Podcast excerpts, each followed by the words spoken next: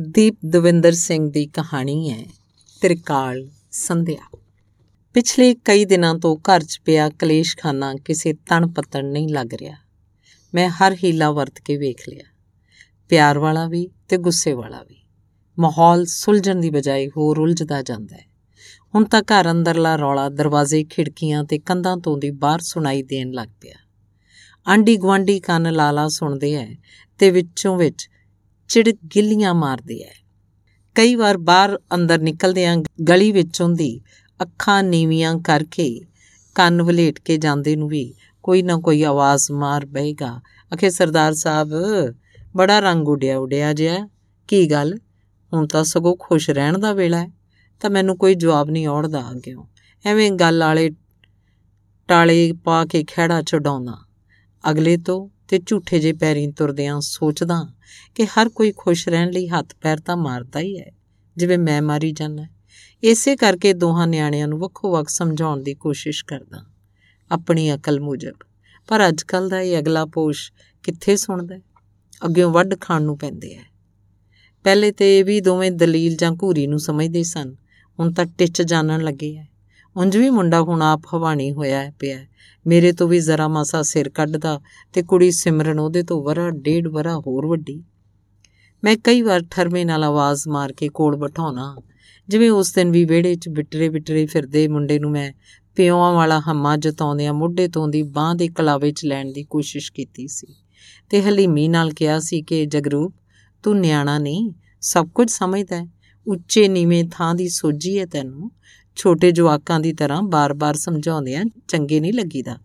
ਤੂੰ ਆਪ ਦੇਖ, ਜਵਾਨ ਕੁੜੀ ਹੈ ਘਰ 'ਚ, ਭਾਵੇਂ ਅੱਜ ਨਾਂ ਧਰ ਲਈਏ ਕਿਤੇ ਮੰਗਣ ਵਿਆਹਣ ਦਾ।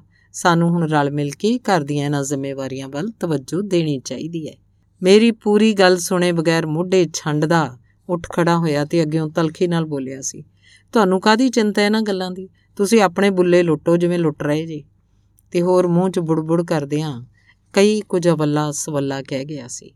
ਭਾਵੇਂ ਮੈਨੂੰ ਬਾਕੀ ਦਾ ਸਾਰਾ ਕੁਝ ਨਾ ਵੀ ਸੁਣਾਈ ਦਿੱਤਾ ਹੋਵੇ, ਫਿਰ ਵੀ ਉਹਦੇ ਗੁਸੈਲ ਚਿਹਰੇ ਤੋਂ, ਉਹਦੇ ਕਹੇ ਅਣਕਹੇ ਦੇ ਅਰਥਾਂ ਦੀ ਸੋਝੀ ਹੈ ਮੈਨੂੰ। ਮੈਂ ਕਿੰਨਾ ਕਿੰਨਾ ਚਿਰ ਝਾਕਦਾ ਰਹਿਣਾ ਉਹਦੇ ਤਣੇ ਹੋਏ ਚਿਹਰੇ ਵੱਲ, ਤੇ ਫਿਰ ਮੇਰੀਆਂ ਆਪਣੀਆਂ ਹੀ ਅੱਖਾਂ ਨੀਵੀਆਂ ਹੋ ਜਾਂਦੀਆਂ ਨੇ, ਗੱਭਰੂ ਪੁੱਤ ਦੇ ਸਾਹਮਣੇ।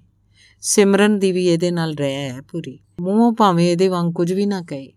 ਫਿਰ ਵੀ ਰਸੋਈ 'ਚ ਵੜੀ, ਐਵੇਂ ਭਾਂਡੇ ਚੁੱਕ ਚੁੱਕ ਮਾਰੀ ਜਾਊ। ਕੰਮ ਧੰਦਾ ਕਰਦਿਆਂ ਮੇਰੇ ਹੁੰਦਿਆਂ ਮੱਥੇ ਤੇ ਹਜ਼ਾਰ ਤਿਉੜੀਆਂ ਪਾ ਕੇ ਰੱਖਦੀ ਏ ਜਵਾਨ ਜਹਾਨ ਧੀ ਨੂੰ ਘੂਰੀ ਵੀ ਤਾਂ ਨਹੀਂ ਵੱਟ ਹੁੰਦੀ। ਬੀਬਾ ਲੱਲਾ ਕਰਕੇ ਵਕਤ ਟਪਾਉਣਾ ਹੈ ਕਿ ਨਿਆਣੀ ਸਿਆਣੀ ਉਮਰ ਹੈ ਇਹਨਾਂ ਦੀ ਤੇ ਹੌਲੀ-ਹੌਲੀ ਸਮਝ ਜਾਣਗੇ ਸਾਰਾ ਕੁਝ। ਪਰ ਇਹ ਦੋਵੇਂ, ਜਿਵੇਂ ਮੈਂ ਇਹਨਾਂ ਦਾ ਪਿਓ ਨਹੀਂ, ਕੋਈ ਸੱਤ ਬਗਾਨਾ ਹੁੰਦਾ। ਗੱਲ ਗੱਲ ਤੇ ਸ਼ਰੀਕਾਂ ਵਾਂਗ ਮਿਹਣੇ ਦੇਣ ਵਰਗੀਆਂ ਤੋਮਤਾਂ ਕੱਸਦੇ ਰਹਿਣਗੇ। ਕਦੇ ਕਹਿਣਗੇ ਸੱਜਣ ਫਬਨ ਦੀ ਵੀ ਉਮਰ ਤੇ ਸਲੀਕਾ ਹੁੰਦਾ ਹੈ। ਤੀਜੇ ਦਿਨ ਵਾਲ ਡਾਈ ਕਰਨ ਨਾਲ ਉਮਰ ਤਾਂ ਨਹੀਂ ਲੁਕ ਜਾਂਦੀ ਬੰਦੇ ਦੀ। ਹੋਰਨਾਂ ਵਾਂਗੀ, ਹਾ, ਵਾਲ ਉਮਰ ਨਾਲ ਚਿੱਟੇ ਹੋਏ ਐ ਧੁੱਪ ਨਾਲ ਤਾਂ ਨਹੀਂ। ਹੋਰ ਤਾਂ ਹੋਰ, ਹੁਣ ਤਾਂ ਕਿਸੇ ਇਨਸੀ ਵਾਂਗ ਸੀਆਈਡੀ ਕਰਦੇ ਰਹਿੰਦੇ ਐ ਮੇਰੇ ਪਿੱਛੇ ਪਿੱਛੇ ਬਾਹਰੋਂ ਘਰ ਆਏ ਨੂੰ ਪਾਣੀ ਧਾਣੀ ਬਾਅਦ ਚ ਪੁੱਛਣਗੇ, ਪਹਿਲਾਂ ਹੋਰ ਹੀ ਟੇਡੇ ਟੇਡੇ ਜੇ ਸਵਾਲ ਕਰੀ ਜਾਣਗੇ, ਕਿਸੇ ਮੁਜਰਮ ਦੀ ਤਫਸ਼ੀਸ ਕਰ, ਤਫਤੀਸ਼ ਕਰਨ ਵਾਲਿਆਂ ਵਾਂਗ? ਮੇਰੀਆਂ ਅੱਖਾਂ ਚੱਖਾਂ ਪਾ ਕੇ ਪੁੱਛਣਗੇ ਕਿ ਡੈਡੀ, ਕੰਪਨੀ ਬਾਗ ਲਾਗੇ ਕਾਲੇ ਰੰਗ ਦੀ ਚੁੰਨੀ ਵਾਲੀ ਕੌਣ ਆਂਟੀ ਸੀ? ਤੁਹਾਡੇ ਮੋਟਰਸਾਈਕਲ ਦੇ ਪਿੱਛੇ ਬੈਠੀ ਜਾ ਰਹੀ ਸੀ। ਮੇਰੇ ਫਰੈਂਡ ਨੇ ਫੋਨ ਕਰਕੇ ਦੱਸਿਆ ਸੀ ਉੱਥੋਂ। ਕੱਲ ਦੇ ਨਿਆਣੇ ਗੱਲਾਂ ਗੱਲਾਂ 'ਚ ਸਿਆਣੇ ਬਿਆਣੇ ਨੂੰ ਝੂਠਾ ਕਰੀ ਜਾਣਗੇ। ਮੈਂ ਤਾਂ ਸੁਣ ਕੇ ਹੱਕਾ ਬੱਕਾ ਹੋਇਆ। ਧੌਣ ਨੀਵੀਂ ਕਰਕੇ ਸੋਚਣ ਲੱਗਦਾ ਕਿ ਉਮਰ ਤਾਂ ਮੇਰੀ ਹੈ ਇਹਨਾਂ ਉੱਤੇ ਨਜ਼ਰ ਰੱਖਣ ਦੀ। ਉਲਟਾ ਇਹ ਮੇਰੇ ਉੱਤੇ ਨਜ਼ਰਸਾਨੀ ਕਰਦੇ ਰਹਿੰਦੇ ਆ ਮੈਨੂੰ ਭੋਏ ਵੱਲ ਵੇਂਦੇ ਨੂੰ ਫਿਰ ਮੁੰਡਾ ਕਹਿਣ ਲੱਗਾ, ਡੈਡ, ਪੈਰਾਂ ਵੱਲ ਕਾ ਤੂੰ ਝਾਕੀ ਜਾਂਦੇ ਜੀ? ਸਿਰ ਉੱਚਾ ਚੁੱਕ ਕੇ ਗੱਲ ਕਰੀਦੀ ਹੈ ਅਗਲੇ ਦੀਆਂ ਅੱਖਾਂ ਚੱਖਾਂ ਪਾ ਕੇ। ਹਾਂ, ਤੇ ਦੂਜੀ ਗੱਲ ਸੁਣੋ, ਧਿਆਨ ਨਾਲ। ਬਾਹਰ ਫਿਰਦੇ ਵੇਲੇ ਸਾਨੂੰ ਵੀ ਚਿੱਤ ਖਿਆਲ 'ਚ ਰੱਖ ਲਿਆ ਕਰੋ। ਗਲੀ ਮਹੱਲੇ ਤੇ ਆਪਣੇ ਸਕੂਲ ਕਾਲਜ 'ਚ ਅਸੀਂ ਵੀ ਸਿਰ ਉੱਚਾ ਕਰਕੇ ਆਉਣਾ ਜਾਣਾ ਹੈ ਕੱਲ ਨੂੰ। ਇਹਨਾਂ ਦੇ ਅਜਿਹੇ ਵਰਤਾਰਿਆਂ ਕਰਕੇ ਮੈਨੂੰ ਅੱਜਕੱਲ ਦੇ ਇਹਨਾਂ ਨਿਆਣਿਆਂ ਦੀ ਸਮਝ ਨਹੀਂ ਆਉਂਦੀ। ਅਸੀਂ ਵੀ ਇਹਨਾਂ ਉਮਰਾਂ 'ਚੋਂ ਗੁਜ਼ਰੇ ਹਾਂ ਉਹਨਾਂ ਵੇਲਿਆਂ 'ਚ ਮੂੰਹ ਤੇ ਦਾੜੀ ਆਣ ਉਤਰਦੀ ਸੀ, ਪਰ ਮਾਂ-ਬਾਪ ਦੇ ਸਾਹਮਣੇ ਕਿਤੇ ਅੱਖ ਚੁੱਕ ਕੇ ਵੇਖਣ ਦੀ ਜੁਰਤ ਨਹੀਂ ਸੀ ਹੁੰਦੀ। ਤੇ ਹੁਣ ਇਹ ਦੋਵੇਂ ਪਿਓ ਦੇ ਪਿਓ ਬਣ ਕੇ ਕਨੂਹਾਂ ਕੱਢਦੇ ਆ ਕੁਛ ਨਾ ਕੁਛ ਪੁੱਛਦੇ ਰਹਿਣਗੇ ਤੇ ਪੁੱਛਣਗੇ ਵੀ ਇਹੋ ਜਿਹਾ ਜਿਹਨੂੰ ਸੁਣ ਕੇ ਹਮੇਸ਼ਾ ਮੇਰੀ ਬੁੱਲਾਂ ਤੇ ਪਲਤਨ ਜੰਮੀ ਰਹਿੰਦੀ ਹੈ। ਇਸੇ ਲਈ ਤਾਂ ਮੈਂ ਇਹਨਾਂ ਸਾਹਮਣੇ ਹਰ ਕਦਮ ਫੂਕ-ਫੂਕ ਕੇ ਰੱਖਦਾ। ਹੁਣ ਤਾਂ ਕਈ ਵਾਰੀ ਆਪਣੇ ਹੀ ਫੋਨ ਤੇ ਆਈ ਕਿਸੇ ਕੰਪਨੀ ਦੀ ਅਣਚਾਹੀ ਕਾਲ, ਜਾਣਦਿਆਂ ਬੁੱਝਦਿਆਂ ਵੀ ਡਰਦਾ ਮਾਰਿਆ ਇਹਨਾਂ ਸਾਹਮਣੇ ਕੱਟਦਾ ਨਹੀਂ। ਸਗੋਂ ਦੋ ਪੈਰ ਇਹਨਾਂ ਵੱਲ ਨੂੰ ਪੁੱਟਦਿਆਂ ਫੋਨ ਸਪੀਕਰ ਤੇ ਲਾਉਣਾ ਉਸ ਵੇਲੇ। ਪਰ ਇੰਨੇ ਨਿਆਣੇ ਇਹ ਵੀ ਨਹੀਂ ਰਹੇ ਹੁਣ। ਸਭ ਸਮਝਦੇ ਆ। ਅੱਜ ਕੱਲ ਦੇ ਹੋਰਨਾਂ ਜਵਾਕਾਂ ਵਾਂਗ। ਮੇਰੇ ਉੱਤੇ ਪੈਰਾਂ ਤੇ ਖਲੋਤਿਆਂ ਹੀ ਇਹ ਦੋਵੇਂ ਭੈਣ ਭਰਾ ਟੇਢੀ ਜੀ ਨਜ਼ਰੇ ਝਾਕਣਗੇ। ਇੱਕ ਦੂਜੇ ਵੱਲ ਤੇ ਖਚਰੀ ਜੀ ਮੁਸਕਾਨ ਇਹਨਾਂ ਦੇ ਚਿਹਰਿਆਂ ਤੇ ਖਿੰਡਰੀ ਮੈਨੂੰ ਹੋਰ ਜਿੱਚ ਕਰਦੀ ਜਾਪਦੀ ਹੈ। ਫਿਰ ਵੀ ਮੈਂ ਇਹਨਾਂ ਨੂੰ ਸਹਿਜ ਕਰਨ ਦੀ ਕੋਸ਼ਿਸ਼ 'ਚ ਰਹਿਣਾ ਤਾਂ ਹੀ ਮੈਂ ਆਪਣੇ ਵੱਲੋਂ ਕਈ ਬਹਾਨੇ ਘੜਦਾ ਰਹਿਣਾ ਇਕੱਠਿਆਂ ਬਹਿਣ ਦੇ। ਮੈਂ ਚਾਹੁੰਦਾ ਇਹ ਦੋਵੇਂ ਖਾਣ ਪੀਣ ਵੇਲੇ ਜਾਂ ਫਿਰ ਸੌਣ ਬਹਿਣ ਲੱਗਿਆ ਮੇਰੇ ਕੋਲ ਬੈਠਣ। ਨਿੱਕੀਆਂ ਨਿੱਕੀਆਂ ਗੱਲਾਂ ਕਰੀਏ, ਹਾਸੇ ਦੀਆਂ ਵੀ ਤੇ ਮਜ਼ਾਕ ਦੀਆਂ ਵੀ। ਜਿੰਨੀਆਂ ਕੋ ਬਾਪ ਤੇ ਬੱਚਿਆਂ ਦੇ ਵਿਚਕਾਰ ਹੋ ਸਕਦੀਆਂ ਨੇ। ਜਿਹੜੀ ਬੇਮਤਲਬੀ ਦੂਰੀ ਆਪਣੇ ਤੇ ਮੇਰੇ ਵਿਚਕਾਰ ਮਿੱਥੀ ਜਾਂਦੀ ਹੈ, ਇਹ ਦੋਵੇਂ ਘੱਟ ਹੋਏ ਕਿਸੇ ਤਰ੍ਹਾਂ ਦੇ ਨਾਲ ਸਾਵਾਂ ਪੱਧਰਾ ਜਿਹਾ ਹੋਵੇ, ਘਰ 'ਚ ਸਾਰਾ ਕੁਝ। ਪਹਿਲਾਂ ਦੀ ਤਰ੍ਹਾਂ ਜਿਵੇਂ ਦਲਜੀਤ ਵੇਲੇ ਹੁੰਦਾ ਸੀ, ਉਹਦੇ ਤੁਰ ਜਾਣ ਤੋਂ ਬਾਅਦ ਹੀ ਘਰ 'ਚ ਕਿੰਨਾ ਕੁਝ ਬਦਲ ਗਿਆ। ਦਲਜੀਤ ਸਾਂਝਾ ਸੂਤਰ ਸੀ ਸਾਡੇ ਵਿਚਕਾਰ ਜਿਹਦੇ ਜ਼ਰੀਏ ਅਸੀਂ ਇੱਕ ਦੂਜੇ ਨਾਲ ਬੱਝੇ ਸਾਂ। ਉਹ ਤੰਦ ਕੁਵੇਲੇ ਟੁੱਟ ਗਈ ਤੇ ਅਸੀਂ ਇੱਕ ਦੂਜੇ ਨਾਲ ਜੁੜੇ, ਘਰ ਦੇ ਜੀਵੀ ਬਿਖਰਨ ਲੱਗ ਪਏ। ਜਿਨ੍ਹਾਂ ਨੂੰ ਗੰਢ ਮਾਰ ਕੇ ਰੱਖਣ ਦੀ ਕੋਸ਼ਿਸ਼ ਕਰਦੇ ਆ ਮੈਂ ਨਾ ਅੱਗੇ ਮਰਨ ਵਾਲੀ ਦਾ ਵਾਸਤਾ ਪਾਉਣਾ ਕਈ ਵਾਰੀ। ਇਸੇ ਕਰਕੇ ਮੈਂ ਭਾਵੁਕ ਹੁੰਦਿਆਂ ਉਸ ਦਿਨ ਕਿਹਾ ਸੀ, ਕਾਕਾ ਮਾਂ ਤੁਹਾਡੀ ਦਾ ਇਸ ਤਰ੍ਹਾਂ ਬੇਵਕਤੇ ਤੁਰ ਜਾਣਾ ਸਾਡੇ ਲਈ ਪਹਿਲਾਂ ਹੀ ਕੁਵੇਲੇ ਵੱਜੀ ਸੱਟ ਹੈ। ਅੱਗੋਂ ਮੈਨੂੰ ਅੱਧ ਵਿਚਾਲੇ ਨੂੰ ਟੋਕਦਿਆਂ ਮੁੰਡਾ ਕਹਿੰਦਾ, ਤੁਹਾਨੂੰ ਕਾਹਦਾ ਦੁੱਖ ਹੈ ਅਗਲੀ ਦੇ ਮਰਨ ਦਾ? ਤੁਹਾਡੇ ਤਾਂ ਸਗੋਂ ਸਾਰੇ ਦਰ ਖੁੱਲ ਗਏ ਮौज ਮਸਤੀ ਕਰਨ ਦੇ। ਤੁਹਾਡੇ ਤੇ ਤਾਂ ਲੱਗਦਾ ਹੈ ਇਸ ਉਮਰੇ ਜਵਾਨੀ ਮੁੜ ਛਾਲਾ ਮਾਰਦੀ ਆਣ ਉਤਰੀ ਹੈ। ਹੱਥੀ ਜੰਮੇ ਪਲੇ ਤੇ ਮੂੰਹ ਸੁਣ ਕੇ ਮੈਂ ਕੱਚਾ ਜਿਹਾ ਹੋ ਗਿਆ ਸੀ। ਇਹਨਾਂ ਦੀਆਂ ਇਹੋ ਜੀਆਂ ਬੇਤੁਕੀਆਂ ਟਿਕਾਉਣੀਆਂ ਕਰਕੇ ਹੀ ਮੈਂ ਨਾ ਅੱਗੇ ਹਰ ਵਾਰੀ ਨਿਰੁੱਤਰ ਹੋ ਜਾਣਾ ਤੇ ਛਿੱਥਾ ਜਿਹਾ ਪੈ ਕੇ ਮੈਂ ਬਿਟ-ਬਿਟ ਝਾਕਦਾ ਰਹਿਣਾ ਇਹਨਾਂ ਦੇ ਚਿਹਰਿਆਂ ਵੱਲ। ਮੈਂ ਸੋਚਦਾ ਕਿ ਦਲਜੀਤ ਦਾ ਨਾਮ ਸੁਣਦਿਆਂ ਜਿਵੇਂ ਕਿ ਵਿਹਾਰ ਕਰਨ ਲੱਗ ਜਾਂਦੇ ਨੇ। ਮੈਨੂੰ ਲੱਗਦਾ ਜਿਵੇਂ ਉਹਦੇ ਇਸ ਤਰ੍ਹਾਂ ਤੁਰ ਜਾਣ ਦਾ ਮੈਂ ਦੋਸ਼ੀ ਹੋਵਾਂ ਤੇ ਕਟਹਿਰੇ 'ਚ ਖੜਾ ਆਪਣੇ ਤੇ ਲੱਗੇ ਇਹਨਾਂ ਇਲਜ਼ਾਮਾਂ ਦਾ ਸਾਹਮਣਾ ਕਰ ਰਿਹਾ ਹੋਵਾਂ। ਦਲਜੀਤ ਮਰੀ ਨੂੰ 2 ਵਰੇ ਹੋਣ ਲੱਗੇ ਨੇ ਤੇ ਇਹਨਾਂ 2 ਵਰਿਆਂ 'ਚ ਮੈਂ ਨਿਤ ਦਿਨ ਮਰਦਾ ਤੇ ਮਰ-ਮਰ ਕੇ ਜਿਉਣਾ ਜਦੋਂ ਇਹਨਾਂ ਬੇਤੁਕੀਆਂ ਗੱਲਾਂ ਦਾ ਕੋਈ ਵੀ ਸਿਰਾ ਹੱਥ ਨਹੀਂ ਲੱਗਦਾ, ਮੇਰੇ ਸੀਨੇ 'ਚ ਗੋਲੀ ਵਾਂਗ ਵੱਜਦੇ ਇਹਨਾਂ ਦੇ ਸਵਾਲਾਂ ਦੇ ਸਾਹਮਣੇ ਮੇਰੀਆਂ ਸਾਰੀਆਂ ਦਲੀਲਾਂ ਝੂਠੀਆਂ ਪੈਣ ਲੱਗਦੀਆਂ। ਤਾਂ ਹਾਰ ਹੰਬ ਕੇ ਮੈਂ ਪੈਰ ਘਸੀਟਦਾ, ਆਪਣੇ ਕਮਰੇ ਅੰਦਰਲੀ ਕੰਧ ਨਾਲ ਟੰਗੀ ਦਲਜੀਤ ਦੀ ਫੋਟੋ ਸਾਹਮਣੇ ਜਾ ਖਲੋਂਦਾ ਹਾਂ। ਫੋਟੋ ਦੇ ਸੁਨਹਿਰੀ ਫਰੇਮ ਅੰਦਰ ਬੈਠੀ ਦਾ ਚਿਹਰਾ ਵੀ ਕਿੰਨਾ ਸਹਿਜ ਹੈ। ਕਿਸੇ ਤਪਸਵੀ ਵਾਂਗ ਉਹਦੇ ਹੁੰਦਿਆਂ ਘਰ 'ਚ ਵੀ ਇਸੇ ਤਰ੍ਹਾਂ ਸਹਿਜਤਾ ਹੁੰਦੀ ਸੀ। ਪਰ ਇਹਦਾ ਘਰ ਦੇ ਜੀਆਂ ਨੂੰ ਇਸ ਤਰ੍ਹਾਂ ਅੱਧ ਵਿਚਾਲੇ ਛੱਡ ਤੁਰ ਜਾਣਾ ਸਹਿਜ ਨਹੀਂ ਸੀ। ਸਾਡੀਆਂ ਅੱਖਾਂ ਸਾਹਮਣੇ ਉਹ ਤਿਲ ਤਿਲ ਕਰਕੇ ਮਰੀ ਸੀ ਤੇ ਅਸੀਂ ਉਹਦੇ ਪੈਰਾਂ ਵੱਲ ਖੜੇ ਖਾਲੀ ਹੱਥ ਮਲਦੇ ਰਹਿ ਗਏ ਸਾਂ। ਉਹਦਾ ਪਲ ਪਲ ਮੌਤ ਵੱਲ ਨੂੰ ਤੁਰੀ ਜਾਂਦੀ ਦਾ ਰੂਪੋਂ ਕਰੂਪ ਹੋਇਆ ਚਿਹਰਾ ਅੱਖ ਝਪਕਦਿਆਂ ਮੇਰੇ ਸਾਹਮਣੇ ਆ ਖਲੋਂਦਾ ਹੈ, ਜਿਹਨੂੰ ਚੇਤੇ ਕਰਦਿਆਂ ਅਜੇ ਵੀ ਰੂਹ ਕੰਬਦੀ ਹੈ ਮੇਰੀ। ਤੇ ਇਹ ਨਿਆਣੇ ਕਈ ਕਈ ਰਾਤਾਂ ਚੱਜ ਨਾਲ ਸੁੱਤੇ ਨਹੀਂ ਸਨ ਤੇ ਕਈ ਚਿਰ ਅੱਧੀ ਅੱਧੀ ਰਾਤ ਚਾਂਗਰਾ ਮਾਰਦੇ, ਉੱਠ ਬੈਠਦੇ ਸਨ। ਦਲਜੀਤ ਨਾਲ ਵਾਪਰੀ ਉਹ ਘਟਨਾ ਮੇਰੇ ਦਿਮਾਗ ਦੇ ਕਿਸੇ ਖੂੰਜੇ ਚੋਂ ਮੁੜ ਕਿਸੇ ਡਰਾਉਣੀ ਫਿਲਮ ਵਾਂਗ ਸਾਕਾਰ ਹੋਣ ਲੱਗਦੀ ਹੈ। ਉਸ ਦਿਨ ਵੀ ਰੋਜ਼ ਵਾਂਗ ਹੀ ਕਿਸੇ ਕੰਮ ਧੰਦੇ ਨੂੰ ਮੈਂ ਚੰਗਾ ਭਲਾ ਉਹਦੇ ਲਾਗਿਓਂ ਉੱਠ ਕੇ ਘਰੋਂ ਨਿਕਲਿਆ ਸਾਂ। ਮੈਨੂੰ ਤੁਰਦੇ ਨੂੰ ਉਹਨੇ ਘਰ 'ਚ ਲਿਆਉਣ ਵਾਲੇ ਨਿੱਕ ਸੁੱਕ ਦਾ ਮੁੜ ਚੇਤਾ ਕਰਵਾਇਆ ਸੀ ਤੇ ਨਿੱਕੀਆਂ ਨਿੱਕੀਆਂ ਗੱਲਾਂ ਕਰਦੀ ਬਾਹਰਲੇ ਗੇਟ ਤੱਕ ਤੋਰਨ ਆਈ ਸੀ। ਉਹਨੇ ਗੁਲਾਬੀ ਜ਼ਮੀਨ ਤੇ ਟਾਵੀ ਟਾਵੀ ਜਾਮਨੀ ਰੰਗ ਦੀ ਬੂਟੀ ਵਾਲੀ ਮੈਕਸੀ ਪਾਈ ਸੀ ਉਸ ਦਿਨ। ਉੱਪਰ ਲਈ ਚੁੰਨੀ ਨਾਲ ਆਪਣਾ ਆਪ ਢੱਕ ਵਲੇਟ ਕੇ ਖਲੋਤੀ। ਮੈਨੂੰ ਜਾਂਦੇ ਨੂੰ ਗਲੀ ਦੇ ਮੋੜ ਤੱਕ ਵੇਂਦੀ ਰਹੀ ਸੀ। ਮੈਂ ਵੀ ਮੋੜ ਤੱਕ ਜਾਂਦਿਆਂ ਜਾਂਦਿਆਂ ਕਈ ਵਾਰ ਪਿੱਛੇ ਭੌਂ ਕੇ ਵੇਖਿਆ ਸੀ। ਚਿਹਰੇ ਤੇ ਫੈਲੀ ਹਲਕੀ ਹਲਕੀ ਮੁਸਕਰਾਹਟ ਨਾਲ ਉਹ ਖੱਬਾ ਹੱਥ ਹਵਾ 'ਚ ਲਹਿਰਾ ਕੇ ਆਪਣਾ ਸਨੇਹ ਜਤਾਉਂਦੀ ਰਹੀ ਸੀ। ਇੰਜੀ ਤਾਂ ਸਵੇਰੇ ਉਸ ਨੇ ਬੱਚਿਆਂ ਨੂੰ ਵੀ ਪੜਨ ਜਾਣ ਵੇਲੇ ਤੋਰਿਆ ਸੀ। ਘਰੋਂ ਤੁਰਿਆ ਮੈਂ ਬੱਸ ਸਟੈਂਡ ਵਾਲੇ ਚੌਂਕ ਲਾਗੇ ਵੀ ਨਹੀਂ ਸੀ ਅਪੜਿਆ ਜਦੋਂ ਲਾਗਲੇ ਘਰੋਂ ਫੋਨ ਆ ਗਿਆ ਸੀ ਤੇ ਕੰਬਦੀ ਜੀ ਆਵਾਜ਼ 'ਚ ਕਾਲੀ ਕਾਲੀ ਬੋਲਦੇ ਕੋਲੋਂ, ਇੰਨਾ ਕੁ ਸੁਣਿਆ ਸੀ ਕਿ ਰਸੋਈ 'ਚ ਕੰਮ ਕਰਦਿਆਂ ਦਲਜੀਤ ਦੇ ਕੱਪੜਿਆਂ ਨੂੰ ਅੱਗ ਆਣ ਪਈ ਹੈ ਤੇ ਨਾਲ ਹੀ ਜਲਦੀ ਘਰ ਪਹੁੰਚਣ ਲਈ ਕਹਿੰਦਿਆਂ ਫੋਨ ਬੰਦ ਹੋ ਗਿਆ ਸੀ। ਸੁਣਦਿਆਂ ਮੇਰੀਆਂ ਲੱਤਾਂ ਕੰਬਣ ਲੱਗੀਆਂ ਸਨ ਤੇ ਦਿਮਾਗ ਚੱਕਰਾ ਗਿਆ ਸੀ। ਮੈਂ ਵਾਹ ਉਦਾਈ ਘਰ ਨੂੰ ਭੱਜਿਆ ਸੀ। ਆਪਣੇ ਘਰ ਨੂੰ ਮੁੜਦੀ ਗਲੀ ਦੇ ਮੋੜ ਤੱਕ ਆਉਂਦਿਆਂ ਮੇਰੀ ਹਾਰ ਹੋ ਗਈ ਸੀ। ਠੱਕ ਠੱਕ ਕਰਕੇ ਵੱਜ ਰਿਹਾ, ਕਲੇਜਾ ਮੇਰੇ ਵੱਸ 'ਚ ਨਹੀਂ ਸੀ ਆ ਰਿਹਾ ਤੇ ਨਾ ਹੀ ਮੇਰੇ 'ਚ ਸਾਹ ਸੱਤ ਰਿਹਾ ਸੀ। ਪੈਰ ਮਣਾ ਮੂੰਹ ਭਾਰੇ ਹੋ ਗਏ ਲੱਗਦੇ ਸਨ। ਝੂਠੀਆਂ ਪੈਰੀਆਂ ਲੱਤਾਂ ਦੇ ਸਹਾਰੇ ਮੈਥੋਂ ਗਾਂ ਪੈਰ ਨਹੀਂ ਸੀ ਪੁੱਟਿਆ ਜਾ ਰਿਹਾ। ਅੱਡੀਆਂ ਚੁੱਕ-ਚੁੱਕ ਇੱਕ ਦੂਜੇ ਦੇ ਉੱਪਰੋਂ ਦੀ ਝਾਕਦੇ ਲੋਕਾਂ ਵਿੱਚ ਦੀ ਮੈਂ ਕਿਸੇ ਨਾ ਕਿਸੇ ਤਰ੍ਹਾਂ ਘਰ ਦੇ ਗੇਟ ਮੂਹਰੇ ਆਣ ਪਹੁੰਚਿਆ ਸੀ। ਮੈਂ ਵੇਖਿਆ ਅੰਦਰ ਬਾਹਰ ਧੂਆਂ ਰੌਲੀ ਪਈ ਹੋਈ ਸੀ। ਜਲੀ ਹੋਈ ਚਮੜੀ ਦੀ ਹੰਕਾਰ ਦਿਮਾਗ ਨੂੰ ਚੜ ਰਹੀ ਸੀ। ਸਾਹ ਲੈਂਦਿਆਂ ਦਮ ਘੁੱਟਦਾ ਸੀ ਤੇ ਮੁੜ-ਮੁੜ ਹੁੱਥੂ ਆਉਂਦਾ ਸੀ। ਦਲਜੀਤ ਕਾਲੇ ਰੰਗ ਦੇ ਧੁਆਂਖੇ ਜੇ ਕੰਬਲ ਹੇਠ ਮੁੱਦੜੇ ਮੂੰਹ ਗੇਟ ਦੇ ਵਿੱਚ ਘਾਰੇ ਪਈ ਤੜਪ ਰਹੀ ਸੀ। ਮੈਨੂੰ ਕੋਈ ਸਮਝ ਨਹੀਂ ਸੀ ਲੱਗ ਰਹੀ, ਇਉਂ ਲੱਗਦਾ ਸੀ ਜਿਵੇਂ ਦਿਮਾਗ ਦੀਆਂ ਨਸਾਂ ਸੁੰਨ ਹੋ ਗਈਆਂ ਹੋਣ। ਮੇਰੀ ਇਸ ਹਾਲਤ ਨੂੰ ਭਾਂਪਦਿਆਂ ਹੱਟੀ ਵਾਲੇ ਰਾਜੂ ਦੀ ਵੱਡੀ ਝਾਈ ਨੇ ਕੋਲ ਖਲੋਤਿਆਂ ਨੂੰ ਕਿਹਾ ਸੀ, ਅਗਲੀ ਦੀ ਜਾਨ ਲੱਭਾਂ ਦੀ ਆਈ ਹੈ, ਵੇਲਾ ਨਾ ਵੇਖੋ। ਜਗਰੂਪ ਦੇ ਪਿਓ ਨੂੰ ਕੁਝ ਨਹੀਂ ਸੁਝ ਰਿਹਾ। ਬੰਦਾ ਅੰਨਾ ਕਮਲਾ ਹੋ ਜਾਂਦਾ ਇਹੋ ਜਿਹੇ ਵੇਲਿਆਂ 'ਚ। ਛੇਤੀ ਕਰੋ ਵਿਚਾਰੀ ਨੂੰ ਕਿਤੇ ਡਾਕਟਰ ਦੇ ਪਹੁੰਚਾਓ ਜਾ ਕੇ। ਤੇ ਰੱਬੇ ਦੀ ਜਾਨ ਬਖਸ਼ੇ ਤੇ ਆਪਣੇ ਨਿੱਕੇ ਨਿੱਕੇ ਜੀਆ ਜੰਤ 'ਚ ਰਾਜੀ ਖੁਸ਼ੀ ਰਹੇ। ਝਾਈ ਦੀ ਗੱਲ ਸੁਣਦਿਆਂ ਮੇਰਾ ਗੱਜ ਭਰ ਆਇਆ ਸੀ, ਕੀ ਕਰਾਂਗੇ ਅਸੀਂ? ਦਲਜੀਤ ਤੋਂ ਬਗੈਰ ਮੈਨੂੰ ਤਾਂ ਘਰ 'ਚੋਂ ਕਦੀ ਆਪਣੀ ਆਪਣੀ ਰੱਖੀ ਸ਼ੈ ਵੀ ਨਹੀਂ ਲੱਭਦੀ। ਇਹਨਾਂ ਸੋਚਾਂ ਨਾਲ ਮੇਰੇ ਦਿਲ ਨੂੰ ਡੋਬੂ ਪੈ ਰਹੇ ਸਨ। ਆਂਡ ਗਵਾਂਡ ਦੀ ਜਦੋਂ ਜੈਦ ਨਾਲ ਹਸਪਤਾਲ ਪਹੁੰਚੀ। ਦਲਜੀਤ ਨੂੰ ਡਾਕਟਰ ਵੀ ਕਿੱਥੇ ਹੱਥ ਪਾਉਂਦੇ ਸੀ। ਕਿਸੇ ਹੋਰ ਝਮੇਲੇ ਤੋਂ ਡਰਦਿਆਂ ਵੀ ਆਨਾਕਾਨੀ ਕਰਦੇ ਸੀ। ਅਖੇ ਪੁਲਿਸ ਕੇਸ ਹੈ, ਅਸੀਂ ਕੱਲ ਨੂੰ ਕਿਸੇ ਪਰੇਸ਼ਾਨੀ 'ਚ ਨਾ ਪੈ ਜਾਈਏ। ਜਵਾਨ ਜਹਾਨ ਔਰਤ ਦਾ ਇੰਨੀ ਬੁਰੀ ਤਰ੍ਹਾਂ ਝੁਲਸ ਜਾਣਾ, ਹਰ ਵੇਖਣ ਸੁਣਨ ਵਾਲੇ ਦੇ ਮਨ 'ਚ ਕਈ ਤਰ੍ਹਾਂ ਦੇ ਸ਼ੰਕੇ ਖੜੇ ਕਰਦਾ ਹੈ।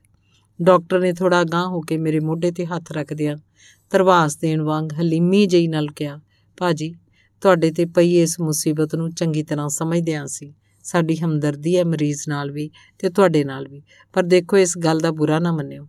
ਦੁਨੀਆ ਤਾਂ ਅੱਜ ਕੱਲ ਕੱਖਾਂ 'ਚ ਵਲੇਟੀ ਹੈ ਬਾਅਦ ਵਿੱਚ ਘਰ ਪਰਿਵਾਰ 'ਚੋਂ 100 ਤਰ੍ਹਾਂ ਦੀਆਂ ਗੱਲਾਂ ਨਿਕਲਦੀਆਂ। ਅਗਲੀ ਦੇ ਮਾਪੇ ਆ ਕੇ ਹੋ ਹੱਲਾ ਕਰਨ।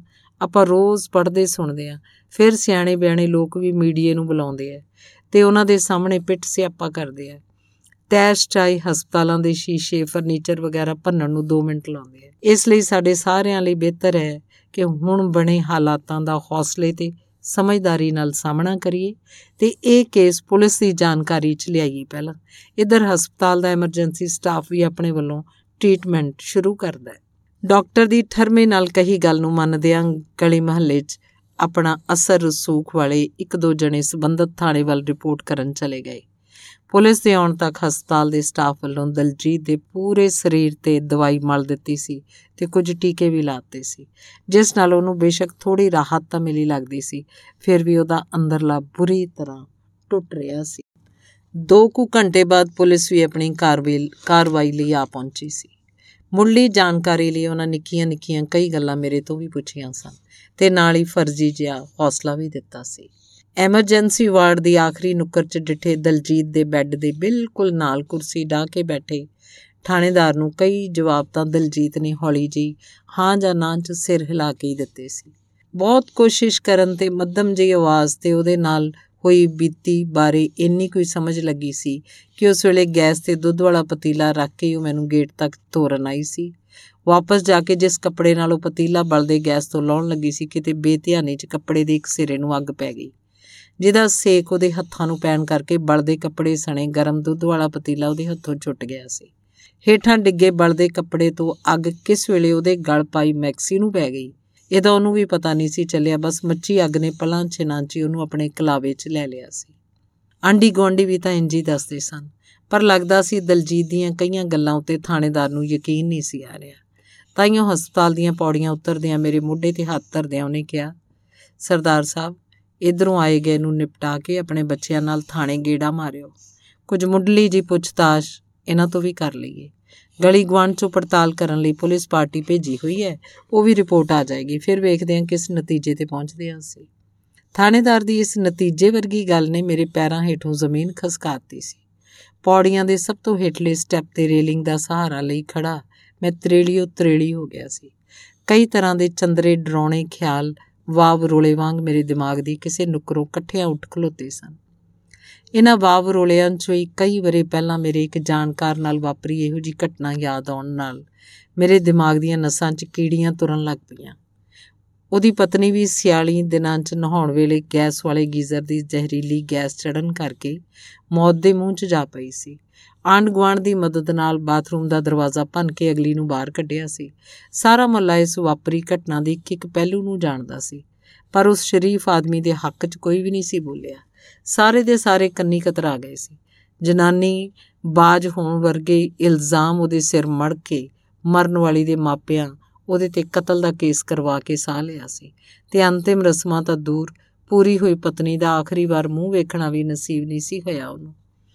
ਕਈ ਤਰ੍ਹਾਂ ਦੀਆਂ ਜਲੀਲਤਾ ਨੂੰ ਭੋਗਦਾ, ਉਹ ਕਈ ਵਾਰੀ ਹਵਾਲਾਤ ਤੇ ਜੇਲ੍ਹਾਂ ਦੀ ਹਵਾ ਫੱਕਦਾ ਆਪਣੇ ਆਪ ਨੂੰ ਬੇਕਸੂਰ ਸਿੱਧ ਕਰਨ ਨੂੰ ਲੱਗਾ ਰਿਹਾ ਸੀ ਤੇ ਜਦੋਂ ਤੀਕ ਸਬੂਤ ਉਹਦੇ ਹੱਕ 'ਚ ਹੋਏ ਸਨ, ਉਦੋਂ ਤੀਕ ਨਾ ਕਿਧਰੇ ਉਹਦਾ ਘਰ ਰਿਹਾ ਸੀ ਤੇ ਨਾ ਹੀ ਪਰਿਵਾਰ। ਨਮੋਸ਼ੀ ਤੇ ਜਲੀਲਤਾ ਦੇ ਮਣਾ ਮੂੰਹ ਭਾਰ ਹੇਠ ਨੱਪਿਆ, ਉਹ ਪਤਾ ਨਹੀਂ ਕਿੱਧਰ ਨੂੰ ਮੂੰਹ ਚੁੱਕ ਨਿਕਲ ਗਿਆ ਸੀ, ਅੱਜ ਤੱਕ ਮੋੜੋ ਦਾ ਕੋਈ ਥੋ ਪਤਾ ਨਹੀਂ ਲੱਗਿਆ। ਦਿਮਾਗ 'ਚ ਉੱਠ ਰਹੀਆਂ ਨਾ ਘੁੰਮਣ ਘੇਰੀਆਂ ਨੇ ਮੇਰੇ 'ਚ ਰਹਿੰਦਾ ਖੁੰਦਾ ਵੀ ਸਾਹ ਸਤ ਨਹੀਂ ਸੀ ਛੱਡਿਆ। ਵਾਰਡ ਅੰਦਰ ਪਈ ਦਲਜੀਤ ਕੋਲ ਵਾਪਸ ਜਾਣ ਲਈ ਪੌੜੀਆਂ ਚੜ੍ਹਨਾ ਮੇਰੇ ਵਾਸਤੇ ਕਿਸੇ ਨੈਣਾ ਦੇਵੀ ਦੇ ਟਿੱਲੇ ਦੀ ਚੜ੍ਹਾਈ ਤੋਂ ਘੱਟ ਨਹੀਂ ਸੀ ਲੱਗ ਰਿਹਾ। ਫਿਰ ਵੀ ਮੈਂ ਲੱਤਾਂ ਧੋਂਦਾ ਕਿਸੇ ਨਾ ਕਿਸੇ ਤਰੀਕੇ ਵਾਪਸ ਉਹਦੇ ਕੋਲ ਜਾ ਪਹੁੰਚਿਆ ਸਾਂ। ਹਸਪਤਾਲ ਦੇ ਸਟਾਫ ਨੇ ਦਲਜੀਤ ਦੇ ਬੈੱਡ ਦੁਆਲੇ ਮੱਛਰਦਾਨੀ ਤਾਣ ਦਿੱਤੀ ਸੀ। ਮੇਰੇ 'ਚ ਮੱਛਰਦਾਨੀ ਦਾ ਪਰਦਾ ਚੁੱਕ ਕੇ ਅੰਦਰ ਝਾਕਣ ਦੀ ਹਿੰਮਤ ਨਹੀਂ ਸੀ ਪੈ ਰਹੀ। ਮੈਂ ਉਹਦੇ ਪੈਰਾਂ ਵੱਲ ਖੜਾ ਮੱਛਰਦਾਨੀ ਦੇ ਮਹੀਨ ਜਾਲੀਦਾਰ ਪਰਦੇ ਵਿੱਚੋਂ ਦੀ ਉਹਦੇ ਚਿਹਰੇ ਵੱਲ ਝਾਕਣ ਦੀ ਕੋਸ਼ਿਸ਼ ਕਰ ਰਿਹਾ ਸਾਂ। ਪਤਾ ਨਹੀਂ ਉਹਨੂੰ ਲਾਏ ਜਾ ਰਹੇ ਟੀਕੇ ਤੇ ਦਵਾਈਆਂ ਦਾ ਅਸਰ ਸੀ ਜਾਂ ਕੁਝ ਹੋਰ। ਉਹ ਹੁਣ ਅਡੋਲ ਪਈ ਸੀ। ਮੂੰਹ ਤੋਂ ਮੱਖੀ ਉਡਾਉਣ ਵਰਗੀ ਕੋਈ ਹਿਲਜੁਲ ਉਹਦੇ ਸਰੀਰ 'ਚ ਨਹੀਂ ਸੀ ਹੋ ਰਹੀ। ਮੇਰੇ ਦਿਲ ਨੂੰ ਡੋਬੂ ਪੈ ਰਹੇ ਸੀ। ਮੈਂ ਚਾਹੁੰਦਾ ਸੀ ਦਲਜੀਤ ਨਿਗਾਹ ਭਰ ਕੇ ਮੇਰੇ ਵੱਲ ਵੇਖੇ ਤੇ ਮੇਰੇ ਦਿਲ ਤੇ ਦਿਮਾਗ ਦੇ ਧੁਰ ਅੰਦਰ ਹੋ ਰਹੇ ਇਹਨਾਂ ਮਾਰੂ ਖਿਆਲਾਂ ਦੇ ਮਹਾਯੁੱਧ ਨੂੰ ਸਮਝੇ। ਜਿਵੇਂ ਪਹਿਲਾਂ ਵੇਖਦਿਆਂ ਹੀ ਸਮਝ ਜਾਂਦੀ ਹੁੰਦੀ ਸੀ। ਉਹਦੀ ਪੈਰੋ ਪੈਰ ਮੱਠੀ ਪੈਂਦੀ ਜਾ ਰਹੀ, ਹਰ ਤਰ੍ਹਾਂ ਦੀ ਹਿਲਜੁਲ ਮੇਰੀਆਂ ਡਰਾਉਣੀਆਂ ਸੋਚਾਂ ਨੂੰ ਹੋਰ ਜ਼ਰਬਾਂ ਦੇ ਰਹੀ ਸੀ। ਹਸਪਤਾਲ ਦਲਜੀਤ ਨੂੰ ਲੈ ਕੇ ਆਏ ਆਂਡੀ ਗਵਾਂਡੀ ਤੇ ਹੋਰ ਜਾਣਕਾਰ। ਕੋਈ ਨਾ ਕੋਈ ਕੰਮ ਦੱਸਦਿਆਂ ਹੌਲੀ-ਹੌਲੀ ਸਾਰੇ ਹੀ ਚਲੇ ਗਏ। ਮੈਂ ਬੈੱਡ ਲਾਗੇ ਖਲੋਤੇ ਨੇ ਅਨਮੰਨੇ ਜੇ ਮਨ ਨਾਲ ਚਾਰੇ ਪਾਸੇ ਧੌਣ ਪੁਆਂ ਕੇ ਵਾਰਡ ਦਾ ਮੁਆਇਨਾ ਕੀਤਾ। ਵਾਰਡ ਅੰਦਰਲੇ ਦੋ ਚਾਰ ਮਰੀਜ਼ ਆਪੋ ਆਪਣੇ ਬੈੱਡਾਂ ਤੇ ਕੋਈ ਅੱਧ ਲੇਟਿਆ ਜਿਹਾ ਕੋਈ ਢੋਲ ਲਾ ਕੇ ਬੈਠਾ ਸੀ। ਕਿਸੇ ਹੀ ਕੱਦ ਦੇ ਮੱਠਾ ਮੱਠਾ ਹੂੰਗਣ ਤੋਂ ਬਿਨਾ ਹੋਰ ਬਿਲਕੁਲ ਚੁੱਪਚਾਪ। ਨਾਲ ਆਏ ਉਹਨਾਂ ਦੇ ਵਾਰਸ ਵੀ ਆਪਣੇ ਮਰੀਜ਼ਾਂ ਦੇ ਲਾਗੇ ਚਾਗੇ ਹੀ ਬੈਠੇ ਸੀ। ਕੋਈ ਵੀ ਬਹੁਤਾ ਬੋਲ ਚਾਲ ਨਹੀਂ ਸੀ ਰਿਹਾ। ਬਸ ਤੈਰਦੀ ਜੀ ਨਜ਼ਰੇ ਮੇਰੇ ਵੱਲ ਪਿਟਰ ਪਿਟਰ ਝਾਕ ਰਹੇ ਸਨ। ਮੈਂ ਉਹਨਾਂ ਦੀ ਇਸ ਤਿਰਛੀ ਨਜ਼ਰ ਤੋਂ ਹੋਰ ਵੀ ਘਬਰਾ ਰਿਹਾ ਸਾਂ। ਆਪਣੀ ਇਸ ਘਬਰਾਹਟ ਨੂੰ ਛਪਾਉਣ ਲਈ ਤੇ ਹੋਰ ਕਿਸੇ ਕਿਸਮ ਦੀ ਬੇਲੋੜੀ ਪੁੱਛਗਿੱਛ ਤੋਂ ਬਚਣ ਲਈ ਮੈਂ ਉਹਨਾਂ ਵੱਲੋਂ ਜਾਣਬੁੱਝ ਕੇ ਅੱਖਾਂ ਫੇਰ ਲਈਆਂ ਸਨ। ਮੇਰੇ ਧੁਰ ਅੰਦਰਲੇ ਮਾਰੂ ਖਿਆਲਾਂ ਦਾ ਯੁੱਧ ਅਜੇ ਵੀ ਸਿਖਰ ਤੇ ਸੀ। ਮੱਥੇ ਤੇ ਟਪਕਦੀਆਂ ਪਸੀਨੇ ਦੀਆਂ ਬੂੰਦਾਂ ਨੂੰ ਮੈਂ ਤੈਅ ਕੀਤੇ ਰੁਮਾਲ ਨਾਲ ਮੁੜ-ਮੁੜ ਪੂੰਝਦਾ ਸਾਂ। ਮੇਰੇ ਛੁਣ ਖੜੇ ਹੋਣ ਦੀ ਰਤੀ ਪਰ ਵੀ ਹਿੰਮਤ ਨਹੀਂ ਸੀ ਬਚੀ। ਕਈ ਚਿਰ ਤੋਂ ਖਲੋਤੇ ਰਹਿਣ ਕਰਕੇ ਅੰਗ-ਅੰਗ ਦੁਖਣ ਲੱਗਿਆ ਸੀ ਤੇ ਮੈਂ ਕੋਈ ਆਸਰਾ ਲੱਭਦਾ ਸਾਂ। ਦੋ ਘੜੀਆਂ ਚੈਨ ਨਾਲ ਬਹਿਣ ਲਈ ਹਾਰ ਹੰਬ ਕੇ ਮੈਂ ਦਰਵਾਜ਼ਿਓਂ ਪਰਾਂ ਹਟਵੇਂ ਡਿੱਠੇ ਖਾਲੀ ਬੈਂਚ ਤੇ ਜਾ ਬੈਠਿਆ ਸਾਂ ਤੇ ਦਿਮਾਗ ਅੰਦਰਲੀਆਂ ਗਿਣਤੀਆਂ ਮਿਣਤੀਆਂ ਦੁਬਾਰਾ ਦੁਹਰਾਉਣ ਲੱਗਿਆ ਸੀ। ਜਦੋਂ ਦਾ ਦਲਜੀਤ ਦੇ ਮਾਪਿਆਂ ਨੂੰ ਉਹਦੇ ਨਾਲ ਵਾਪਰੀ ਹੋਣੀ ਬਾਰੇ ਪਤਾ ਚੱਲਿਆ, ਉਸੇ ਵੇਲੇ ਦੇ ਹੀ ਕਰਨਾਲ ਤੋਂ ਚੱਲ ਪਏ ਸਨ। ਸ਼ਾਮ ਤੀਕ ਉਹਨਾਂ ਵੀ ਇੱਥੇ ਆ ਪਹੁੰਚਣਾ ਸੀ। ਪਤਾ ਨਹੀਂ ਸਿੱਧੇ ਹਸਪਤਾਲ ਆਉਂਦੇ ਨੇ ਜਾਂ ਫਿਰ ਘਰ ਜਾਂਦੇ ਐ। ਕੱਲੇ ਆਪ ਆ ਰਹੇ ਆ ਜਾਂ ਹੋਰ ਰਿਸ਼ਤੇਦਾਰ ਵੀ ਨਾਲ ਨੇ ਉਹਨਾਂ ਦੇ। ਆਉਂਦਿਆਂ ਕਿੰਜ ਦਾ ਵਿਹਾਰ ਕਰਦੇ ਆ, ਕੁਝ ਵੀ ਸੁਝ ਨਹੀਂ ਸੀ ਰਿਹਾ। ਮੈਂ ਨਾ ਅਜੀਬ ਜੀਆਂ ਗਿਣਤੀਆਂ ਮਿਣਤੀਆਂ ਦੇ ਚੱਕਰ ਵਿੱਚ ਤਸਦਾ ਜਾ ਰਿਹਾ ਸੀ। ਬੈਠਾ ਬੈਠਾ ਮੈਂ ਕਦੀ ਕਦਾਈ ਸਿਰ ਉੱਪਰ ਚੁੱਕ ਕੇ ਹਸਪਤਾਲ ਦੇ ਅੰਦਰ ਆਉਂਦੇ ਜਾਂਦੇ ਲੋਕਾਂ ਨੂੰ ਵੇਖਣ ਲੱਗਦਾ ਸਾਂ। ਮੈਨੂੰ ਖੌਫ ਆਉਣ ਲੱਗਦਾ ਸੀ ਉਹਨਾਂ ਤੋਂ। ਐਵੇਂ ਆਣ ਕੇ ਅਸੀਂ ਭੀੜ ਤੁਰੀ ਫਿਰਦੀ ਸੀ, ਦਗੜ ਦਗੜ ਕਰਦੀ। ਇਸ ਭੀੜ ਅੰਦਰ, ਅੰਦਰਲੇ ਬਹੁਤੇ ਲੋਕ ਮੈਨੂੰ ਸਾਜ਼ਸ਼ੀ ਲੱਗਦੇ ਸਨ। ਇੱਧਰ ਉੱਧਰ ਜਾਂਦਿਆਂ ਜਦੋਂ ਟੇਢੀ ਜੀ ਅੱਖ ਨਾਲ ਮੇਰੇ ਵੱਲ ਝਾਕ ਕੇ ਲੰਘਦੇ, ਤਾਂ ਮੈਨੂੰ ਉਹਨਾਂ ਦੀ ਵੇਖਣੀ ਸਾਫ਼ ਨਹੀਂ ਸੀ ਲੱਗਦੀ। ਕਿਤੇ ਨਾ ਕਿਤੇ ਉਹਨਾਂ ਦੀ ਨੀਅਤ 'ਚ ਖੋਟ ਲੱਗਦਾ ਸੀ। ਇਉਂ ਜਾਪਦਾ ਸੀ ਜਿਵੇਂ ਇਹ ਕਿਸੇ ਮੌਕੇ ਦੀ ਤਲਾਸ਼ 'ਚ ਹੋਣ ਕਿ ਕਦੋਂ ਕੋਈ ਮੇਰੇ ਵਿਰੁੱਧ ਥੋੜੀ ਬਹੁਤੀ ਵੀ ਗੱਲ ਸ਼ੁਰੂ ਹੋਵੇ ਤੇ ਝਟਪਟ ਆਪਣੇ ਤੇ ਮੇਰੇ ਵਿਚਕਾਰ ਜ਼ਮੀਨ ਤੇ ਵਗੀ ਲਕੀਰ ਛਾਲਾ ਮਾਰਦੇ ਟੱਪ ਕੇ ਮੈਦਾਨ ਚਾਣ ਨਿਤਰਨਗੇ ਤੇ ਪਲਾਂ ਚਨਾਂ 'ਚ ਆਪਣਾ ਕੰਮ ਤਮਾਮ ਕਰਕੇ ਫਿਰ ਭੀੜ 'ਚ ਲੋਪ ਹੋ ਜਾਣਗੇ। ਇੰਨਾ ਕੋਈ ਰੋਲ ਹੁੰਦਾ ਭੀੜ ਅੰਦਰਲੇ ਇਹਨਾਂ ਲੋਕਾਂ ਦਾ। ਮੇਰਾ ਧਿਆਨ ਵਾਰਡ ਅੰਦਰ ਪਈ ਦਲਜੀਤ ਵੱਲ ਜਾਂਦਾ ਸੀ। ਜਿਹੜਾ ਹੁਣ ਬੋਲਚਾਲ ਵੀ ਨਹੀਂ ਰਹੀ ਤੇ ਨਾ ਹੀ ਅੱਗੇੋਂ ਕੋਈ ਬਹੁਤਾ ਹੂੰ ਹੁੰਗਾਰਾ ਭਰਦੀ ਸੀ। ਮੈਂ ਸੋਚਦਾ ਕਿ ਉਹ ਤਾਂ ਮੇਰੇ ਬਾਰੇ ਇਹੋ ਜਿਹਾ ਕੁਝ ਸੁਪਨੇ 'ਚ ਵੀ ਨਹੀਂ ਸੋਚ ਸਕਦੀ। ਉਹਦੇ ਹੁੰਦਿਆਂ ਕੋਈ ਮੇਰਾ ਵਾਲ ਵੀ ਵਿੰਗਾ ਨਹੀਂ ਕਰ ਸਕਦਾ। ਫਿਰ ਸੋਚਦਾ ਕਿ ਉਹ ਵੀ ਜ਼ਿੰਦਗੀ ਦੇ ਜਿਸ ਮੋੜ ਤੇ ਖੜੀ ਹੈ ਇਸ ਵੇਲੇ ਕੀ ਕਰੂ? ਜਦੋਂ ਹੋਰ ਕਈ ਜਣੇ ਇਹਦੀ ਵਾਹ ਪੇਸ਼ ਨਾ ਜਾਣ ਦੇਣਗੇ, ਜਿਵੇਂ ਥੋੜਾ ਸਮਾਂ ਪਹਿਲਾਂ ਬਿਆਨ ਲੈਣ ਆਇਆ ਥਾਣੇਦਾਰ ਹੋਂਗ ਦੀ ਦਲਜੀਤ ਦੇ ਨੇੜੇ ਬੈਠਾ ਉਹਨੂੰ ਮੁੜ-ਮੁੜ ਕਹਿ ਰਿਹਾ ਸੀ ਕਿ ਮੈਡਮ, ਤੁਹਾਨੂੰ ਕਿਸੇ ਕੋਲੋਂ ਡਰਨ ਦੀ ਲੋੜ ਨਹੀਂ। ਅਸੀਂ ਹਰ ਤਰ੍ਹਾਂ ਤੁਹਾਡੇ ਨਾਲ ਆ। ਫਿਰ ਉਹਨੇ ਸ਼ੱਕੀ ਜੇ ਨਿਗਾਹ ਨਾਲ ਮੇਰੇ ਵੱਲ ਝਾਕਿਆ ਸੀ ਤੇ ਪਤਾ ਨਹੀਂ ਕੀ ਸੋਚ ਕੇ ਸਿਰ ਦੇ ਇਸ਼ਾਰੇ ਨਾਲ ਮੈਨੂੰ ਥੋੜਾ ਪਰਾਂ ਜਾਣ ਨੂੰ ਕਿਹਾ ਸੀ। ਮੈਂ ਹਟਵਾ ਖਲੋਤਾ ਵੀ ਲਚਾਰਗੀ ਜਿਹੀ ਨਾਲ ਉਹਨਾਂ ਵੱਲ ਝਾਕ ਰਿਹਾ ਸਾਂ। ਥਾਣੇਦਾਰ ਉਹਦੇ ਕੰਨ ਲਾਗੇ ਮੂੰਹ ਕਰਕੇ ਕੁਝ ਕਹਿੰਦਾ ਸੀ। ਉਹ ਅੱਗਿਓਂ ਕਦੀ ਹਾਂ ਕਦੀ ਨਾ ਚ ਮੱਠਾ ਮੱਠਾ ਸਿਰ ਹਿਲਾਉਂਦੀ ਸੀ। ਜਿੱਤੋਂ ਮੈਂ ਕੋਈ ਵੀ ਅੰਦਾਜ਼ਾ ਨਹੀਂ ਸੀ ਲਾ ਸਕਿਆ, ਬਸ ਅੰਦਰੋਂ ਅੰਦਰੋਂ ਕਿਰਦਾ ਤੇ ਖੁਰਦਾ ਜਾ ਰਿਹਾ ਸੀ। ਬੈਂਚ ਤੇ ਬੈਠੇ ਬੈਠੇ ਦਾ ਮੇਰਾ ਸਰੀਰ ਸੁੰਨ ਹੁੰਦਾ ਜਾ ਰਿਹਾ ਸੀ। ਦੋਵੇਂ ਨਿਆਣੇ ਵੀ ਕਦੋਂ ਦੇ ਆ ਕੇ ਮੇਰੇ ਆਸੇ-ਪਾਸੇ ਮੇਰੇ ਨਾਲ ਲੱਗ ਕੇ ਨਿੰਮੋ ਝੂਣੇ ਹੋਏ ਬੈਠੇ ਸਨ। ਉਹਨਾਂ ਆਪਣੀਆਂ ਧੌਣਾ ਹੇਠਾਂ ਨੂੰ ਸੁੱਟੀਆਂ ਸਨ। ਚੁੱਪ ਦੀ ਸੰਘਣੀ ਚਾਦਰ ਉਹਨਾਂ ਦੇ ਮਾਸੂਮ ਚਿਹਰਿਆਂ ਤੇ ਤਣੀ ਹੋਈ ਸੀ। ਮੈਂ ਦੋਹਾਂ ਨੂੰ ਆਪਣੀਆਂ ਨਿਰਜਿੰਦ ਹੋਈਆਂ ਬਾਹਾਂ ਦੇ ਕਲਾਵੇ 'ਚ ਲੈਣ ਦੀ ਕੋਸ਼ਿਸ਼ ਕਰਦਾ ਮੇਰੀ ਭੁੱਬ ਨਿਕਲਦੀ ਨਿਕਲਦੀ ਮਸਾ ਮੇਰੇ ਕਾਬੂ 'ਚ ਆਉਂਦੀ ਹੈ। ਮੈਨੂੰ ਪਤਾ ਹੈ ਦਲਜੀਤ ਦੇ ਸਾਥ ਬਿਨਾ ਅਸੀਂ ਤਿੰਨਾਂ ਰੁੱਲ ਜਾਣਾ ਇਹੋ ਜੀ ਉਧੇੜ ਬੁਣ 'ਚ ਪਤਾ ਨਹੀਂ ਕਦੋਂ ਦੀ ਕਦੋਂ ਦੀ ਰਾਤ ਆਣ ਉਤਰੀ ਸੀ। ਹਸਪਤਾਲ 'ਚ ਜਗਦੀਆਂ ਲਾਈਟਾਂ ਦੇ ਚਾਨਣ 'ਚ ਵੀ ਸਾਡੇ ਸਾਹਮਣੇ ਘੁੱਪ ਹਨੇਰਾ ਪਸਰਿਆ ਹੋਇਆ ਸੀ। ਇਸ ਅਣਕਿਆਸੇ ਹਨੇਰੀ ਦੀ ਸੰਘਣੀ ਪਰਤ 'ਚੋਂ ਮੈਂ ਦਲਜੀਤ ਦੇ ਨਕਸ਼ ਤਲਾਸ਼ ਕਰ ਰਿਹਾ ਸੀ। ਨਿਰਾਸਤਾ ਤੋਂ ਬਿਨਾਂ ਸਾਡੇ ਪੱਲੇ ਕੁਝ ਵੀ ਨਹੀਂ ਸੀ ਪੈ ਰਿਹਾ। ਦਿਨ ਭਰ ਦੀ ਆਵਾਜ਼ਾਰੀ ਦੇ ਸਫ਼ਰ ਦੇ ਭੰਨੇ ਦਲਜੀਤ ਦੇ ਮੰਮੀ ਡੈਡੀ ਵੀ ਆ ਪਹੁੰਚੇ ਸੀ। ਇਉਂ ਲੱਗਦਾ ਸੀ ਜਿਉਂ ਦਲਜੀਤ ਉਹਨਾਂ ਨੂੰ ਹੀ ਉਡੀਕਦੀ ਪਈ ਸੀ। ਬਜ਼ੁਰਗ ਬਾਪ ਨੇ ਅੱਗੇ ਹੋ ਕੇ ਧੀ ਦੇ ਸਿਰ ਹੱਥ ਧਰਿਆ ਸੀ। ਮਾਂ ਨੇ ਸਰਾਣੇ ਲਾਗੇ ਬੈੰਦਿਆਂ ਦਲਜੀਤ ਦਾ ਸਿਰ ਆਪਣੇ ਗੋਡਿਆਂ ਤੇ ਟਿਕਾਇਆ ਸੀ। ਬਸ ਇੱਕ ਵੇਰ ਉਹਨਾਂ ਨੇ ਤੈਰਦੀ ਜੀ ਨਜ਼ਰੇ, ਪਹਿਲਾਂ ਸਰਾਣੇ ਬੈਠੀ ਮਾਂ ਵੱਲ, ਬੈੱਡ ਦੇ ਆਸ-ਪਾਸ ਸਾਡੇ ਖਲੋਤਿਆਂ ਵੱਲ ਵੇਖਿਆ ਸੀ। ਫਿਰ ਉਹਨੇ ਨਜ਼ਰਾਂ ਫੇਰ ਲਈਆਂ ਸੀ। ਹੌਲੀ-ਹੌਲੀ ਉਹਦੀਆਂ ਪਲਕਾਂ ਦੇ ਬੂਹੇ ਟੁੱਕਦੇ ਜਾ ਰਹੇ ਸਨ। ਹਸਪਤਾਲ ਦੇ ਸਟਾਫ ਵੱਲੋਂ ਬਥੇਰੀ ਵਾਹ ਲਾਈ ਸੀ। ਉਹਨੂੰ ਬਚਾਉਣ ਦੀ ਪਰ ਸਾਡੇ ਵੇਂਦਿਆਂ ਵੇਂਦਿਆਂ ਉਹਨੇ ਦੋ ਤਿੰਨ ਵਾਰ ਹਲਕੀ ਜੀ ਹਿਚਕੀ ਲਈ ਸੀ ਤੇ ਉਹਦੀਆਂ ਅੱਖਾਂ ਤਾੜੇ ਜਾ ਲੱਗੀਆਂ ਸਨ। ਟੁੱਟਵੇਂ ਜੇ ਆਖਰੀ ਸਾਹਾਂ ਦੀ ਹਲਕੀ ਜੀ ਫੂਕ ਇੱਕ ਦੋ ਵਾਰ ਬਾਹਰ ਨਿਕਲੀ ਸੀ। ਸਾਹਾਂ ਦੀ ਤੰਦ ਟੁੱਟਦੇ ਅਨਸਾਰ ਉਹਦੀ ਨਿਰਜਿੰਦ ਹੋਈ ਧੌਣ ਇੱਕ ਪਾਸੇ ਨੂੰ ਟੇਢੀ ਹੋ ਗਈ ਸੀ ਤੇ ਉਹ ਸਹਿਜ ਹੋ ਗਈ ਸੀ। ਦਲਜੀਤ ਦੀ ਮੰਮੀ ਨੇ ਉਹਦੇ ਉੱਪਰ ਵਾਲਾ ਕਪੜਾ ਛਾਤੀ ਤੋਂ ਖਿੱਚਦਿਆਂ ਉਹਦਾ ਮੂੰਹ ਕੱਜ ਦਿੱਤਾ ਸੀ ਤੇ ਅਸਮਾਨ ਪਾੜਵੀਆਂ ਤਾਹਾਂ ਨਾਲ ਆਸਾ-ਪਾਸਾ ਕੁਰਲਾ ਉੱਠਿਆ ਸੀ। ਉਹਦੀ ਇੰਨੀ ਕੁ ਸਾਂਝ ਸੀ ਸਾਡੇ ਸਾਰਿਆਂ ਨਾਲ, ਆਪਣੇ ਹਿੱਸੇ ਦੀਆਂ ਸਾਰੀਆਂ ਜ਼ਿੰਮੇਵਾਰੀਆਂ ਅੱਧ ਵਿਚਾਲੇ ਛੱਡਦੀ, ਇਸ ਕੰਧ ਨਾਲ ਟੰਗੀ ਫੋਟੋ ਦੇ ਫਰੇਮ 'ਚ ਜਾ ਬੈਠੀ ਸੀ ਉਹ। ਜਿਸ ਅੱਗੇ ਖਲੋਤਾ ਮੈਂ ਘਰ 'ਚ ਸਾਢੇ ਤਿੰਨ, ਸਾਡੇ ਤਿੰਨਾਂ ਵਿਚਾਲੇ ਪਈ ਇਸ ਨਵੀਂ ਲੀਲਾ ਬਾਰੇ ਸੋਚ ਰਿਹਾ, ਜਿਹਦਾ ਕੋਈ ਸਿਰਾ ਮੇਰੇ ਹੱਥ ਨਹੀਂ ਲੱਗ ਰਿਹਾ। ਮੈਨੂੰ ਇਸ ਤਰ੍ਹਾਂ ਖਲੋਤੇ ਨੂੰ ਦੋਵੇਂ ਝਾਕਦੇ ਨੇ ਵਾਰੋ-ਵਾਰੀ ਮੈਨੂੰ ਪਤਾ ਹੈ ਇਹ ਕੁਝ ਨਾ ਕੁਝ ਫੇਰ ਕਹਿਣਗੇ, ਅਵੱਲਾ ਸੁਵੱਲਾ। ਮੈਂ ਕਈ ਵਾਰ ਸੋਚਦਾ ਕਿ ਇਹਨਾਂ ਦੋਵਾਂ ਦਾ ਇਹ ਵੱਢ ਖਾਣ ਵਾਲਾ ਵਿਵਹਾਰ ਪਹਿਲੇ ਦਿਨ ਤੋਂ ਤਾਂ ਨਹੀਂ ਸੀ। ਦਲਜੀਤ ਦੇ ਇਸ ਤਰ੍ਹਾਂ ਹੋ ਜਾਣ ਤੋਂ ਬਾਅਦ ਤਾਂ ਮੇਰਾ ਭੋਰਾ ਵਸਾ ਨਹੀਂ ਸੀ ਖਾਂਦੇ। ਲੰਘੇ 2 ਸਾਲ ਜਿਵੇਂ ਮੈਂ ਇਹਨਾਂ ਦਾ ਖਿਆਲ ਰੱਖਦਾ ਰਿਹਾ ਉਵੇਂ ਇਹਨਾਂ ਆਪਣੀ ਉਮਰ ਤੋਂ ਵੀ ਸਿਆਣਿਆਂ ਵਾਂਗ ਮੇਰੀ ਹਰ ਲੋੜ ਦਾ ਧਿਆਨ ਰੱਖਿਆ ਸੀ। ਆ ਤਾਂ ਥੋੜੇ ਦਿਨ ਪਹਿਲਾਂ ਜਦੋਂ ਦਾ ਇਹਨਾਂ ਨੂੰ ਮੇਰੇ ਤੇ ਗੁਰਮੀਤ ਬਾਰੇ ਭਿਣਕ ਪਈ ਹੈ, ਉਦੋਂ ਤੋਂ ਹੀ ਪੁੱਠੀਆਂ ਚੁੱਕੀਆਂ ਇਹਨਾਂ ਨੇ। ਮੈਂ ਤਾਂ ਆਪਣੇ ਵੱਲੋਂ ਬਥੇਰਾ ਲੁਕ ਲੁਕਾ ਰੱਖਣ ਦੀ ਕੋਸ਼ਿਸ਼ ਕੀਤੀ ਸੀ। ਹਰ ਕਦਮ ਫੂਕ-ਫੂਕ ਰੱਖਦਾ ਰਿਹਾ, ਪਰ ਅੱਜ-ਕੱਲ ਦੇ ਇਸ ਅਗਲੇ ਪੋਸਟ ਤੋਂ ਕਿੱਥੋਂ ਛਿਪੇ ਰਿਹਾ ਜਾ ਸਕਦਾ ਹੈ। ਜਿਹੜੇ ਵਾਲ ਦੀ ਖੱਲ ਲਾਉਣ ਤੱਕ ਜਾਂਦੇ ਐ ਤੇ ਆਨੇ ਬਹਾਨੇ ਕੋਈ ਨਾ ਕੋਈ ਗੱਲ ਛੋਈ ਰੱਖਦੇ ਐ ਇਸੇ ਤਰ੍ਹਾਂ ਤਾਂ ਉਸ ਦਿਨ ਰੋਟੀ ਰੱਖਣ ਲਈ ਆਈ ਸਿਮਰਨ ਨੇ ਗੱਲ ਛੇੜਦਿਆਂ ਕਿਹਾ ਸੀ, ਪਾਪਾ, ਅਸੀਂ ਕਿਹੜੀ ਗੱਲ ਦਾ ਖਿਆਲ ਨਹੀਂ ਰੱਖਦੇ ਤੁਹਾਡਾ? ਲੀੜਾ ਕਪੜਾ ਧੋਤਾ ਬਣਿਆ ਮਿਲਦਾ ਹੈ ਨਾ ਤੇ ਕੋਈ ਕਸਰ ਸਾਡੇ ਵੱਲੋਂ ਰਹਿੰਦੀ ਹੈ ਤਾਂ ਉਹ ਦੱਸੋ। ਕੀ ਦੱਸਦਾ? ਬਿਟਰ ਬਿਟਰ ਸਿਮਰਨ ਵੱਲ ਤੱਕਦਿਆਂ ਸੋਚਦਾ ਕਿ ਮੁਟਿਆਰ ਧੀ ਹੈ ਕਿੰਜ ਸਮਝਾਵਾਂ ਇਹਨੂੰ ਕਿ ਬੰਦੇ ਦੀਆਂ ਸਾਰੀਆਂ ਲੋੜਾਂ ਕੱਪੜਿਆਂ ਦੀਆਂ ਤੈਂ ਹੇਠ ਨਹੀਂ ਨੱਪੀਆਂ ਜਾਂਦੀਆਂ।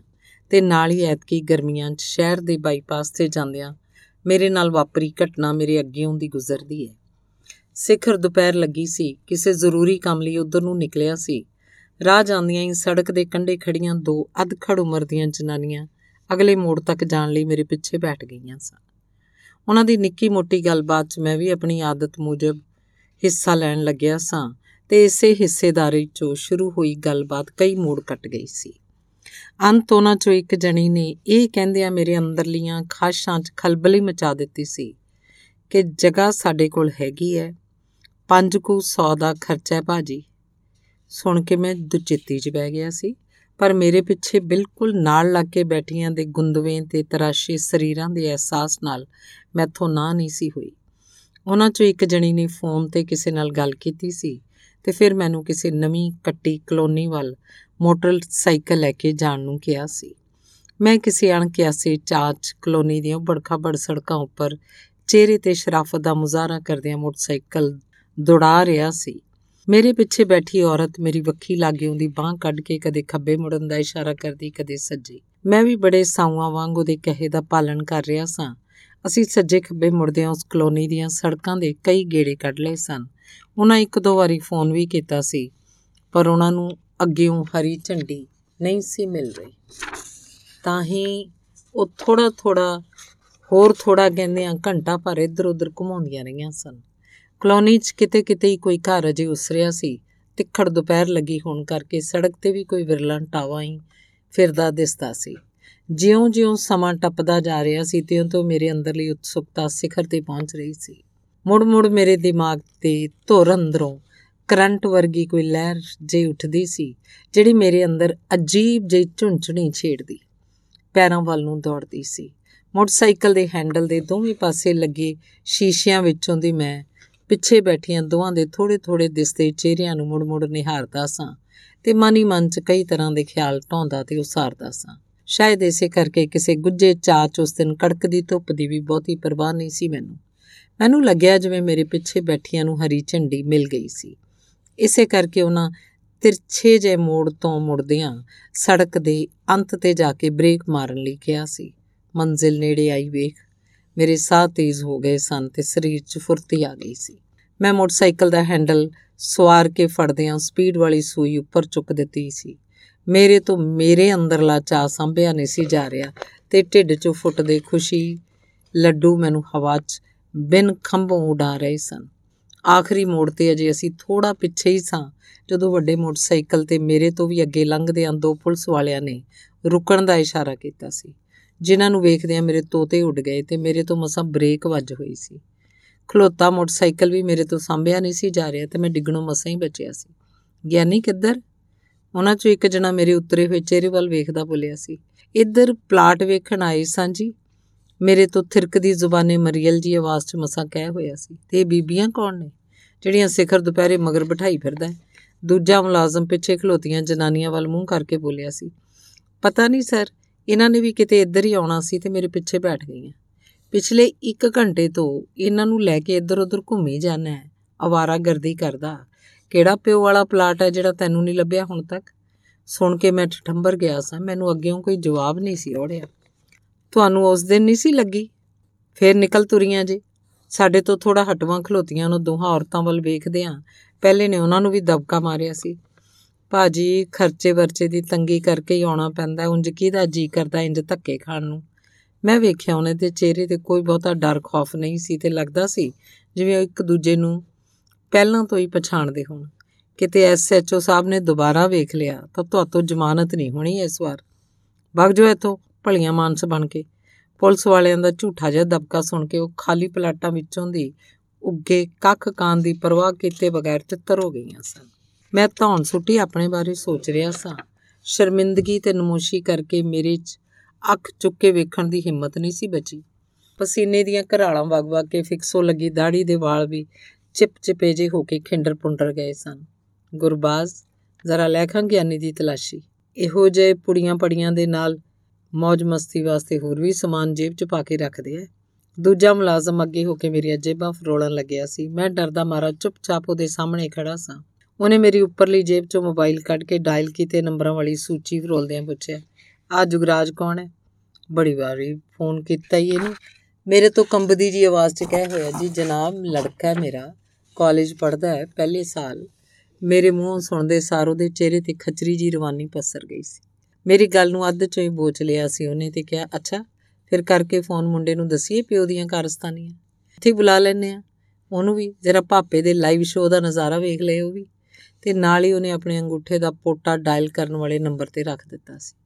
ਜਿਹਨੂੰ ਵੇਖਦਿਆਂ ਤਰਾ ਨਿਕਲ ਗਿਆ ਸੀ ਮੇਰਾ ਤੇ ਸਾਹ ਤਾਂ ਦਾ ਤਾਂ ਰਹਿ ਗਿਆ ਸੀ।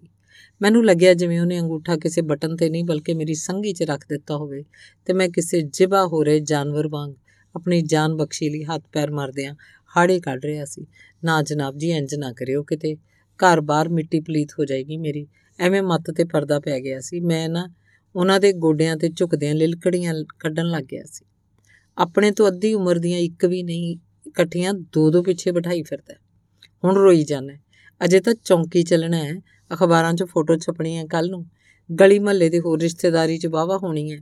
ਐਵੇਂ ਪਹਿਲਾਂ ਹੀ ਰੀ ਰੀ ਕਰਨ ਲੱਗਿਆ ਪੁਲਿਸ ਵਾਲੇ ਨੇ ਪਰਵੱਟੇ ਉੱਪਰ ਥੱਲੇ ਕਰਦਿਆਂ ਇੱਕੋ ਸਾਹੇ ਗਿਆ ਸੀ, ਮੇਰਾ ਦਿਲ ਬਹਿੰਦਾ ਜਾ ਰਿਹਾ ਸੀ ਤੇ ਉਹ ਮੇਰੀ ਇਸ ਹਾਲਤ ਤੇ ਮਜ਼ਾ ਲੈ ਰਹੇ ਸਨ।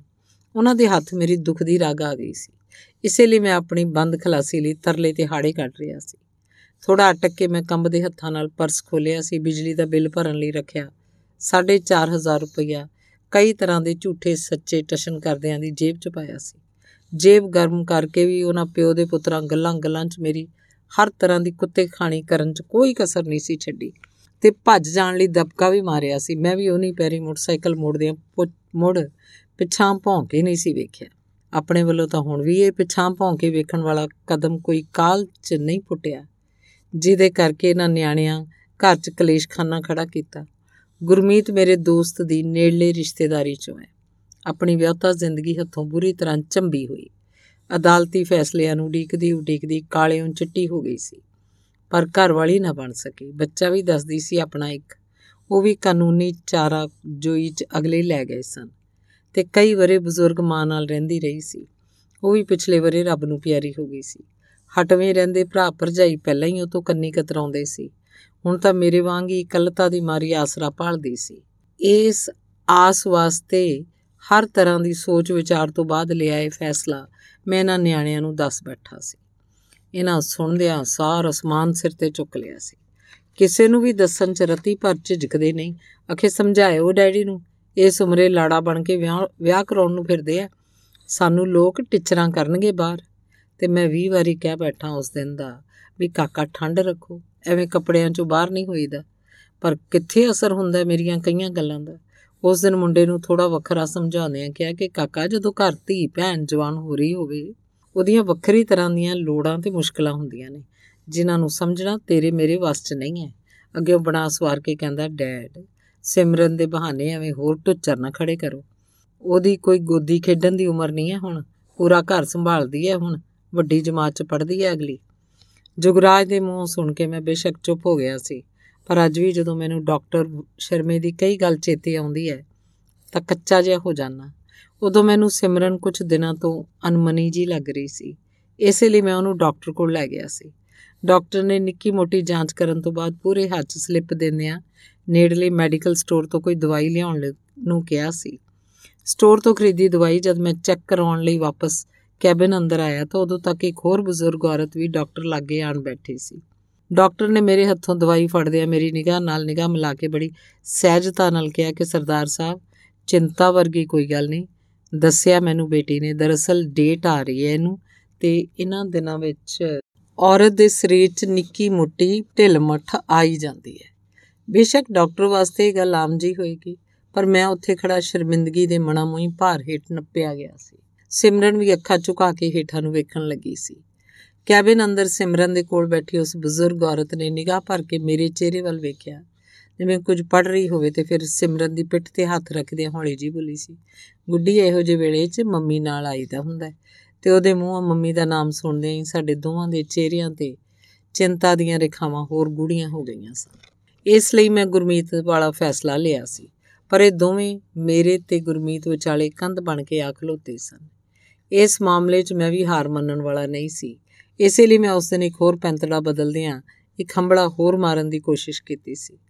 ਰਾਤ ਦੀ ਰੋਟੀ ਖਾਂਦੇ ਮੁੰਡੇ ਨੂੰ ਮੈਂ ਗੱਲਾਂ-ਗੱਲਾਂ 'ਚ ਟੁੰਬਿਆ ਸੀ ਕਿ, ਕਾਕਾ, ਮੇਰੀ ਗੱਲ ਜ਼ਰਾ ਠੰਡੇ ਮਨ ਨਾਲ ਸੋਚੀ ਤੇ ਵਿਚਾਰ ਕਰੀ ਇਹਦੇ ਤੇ।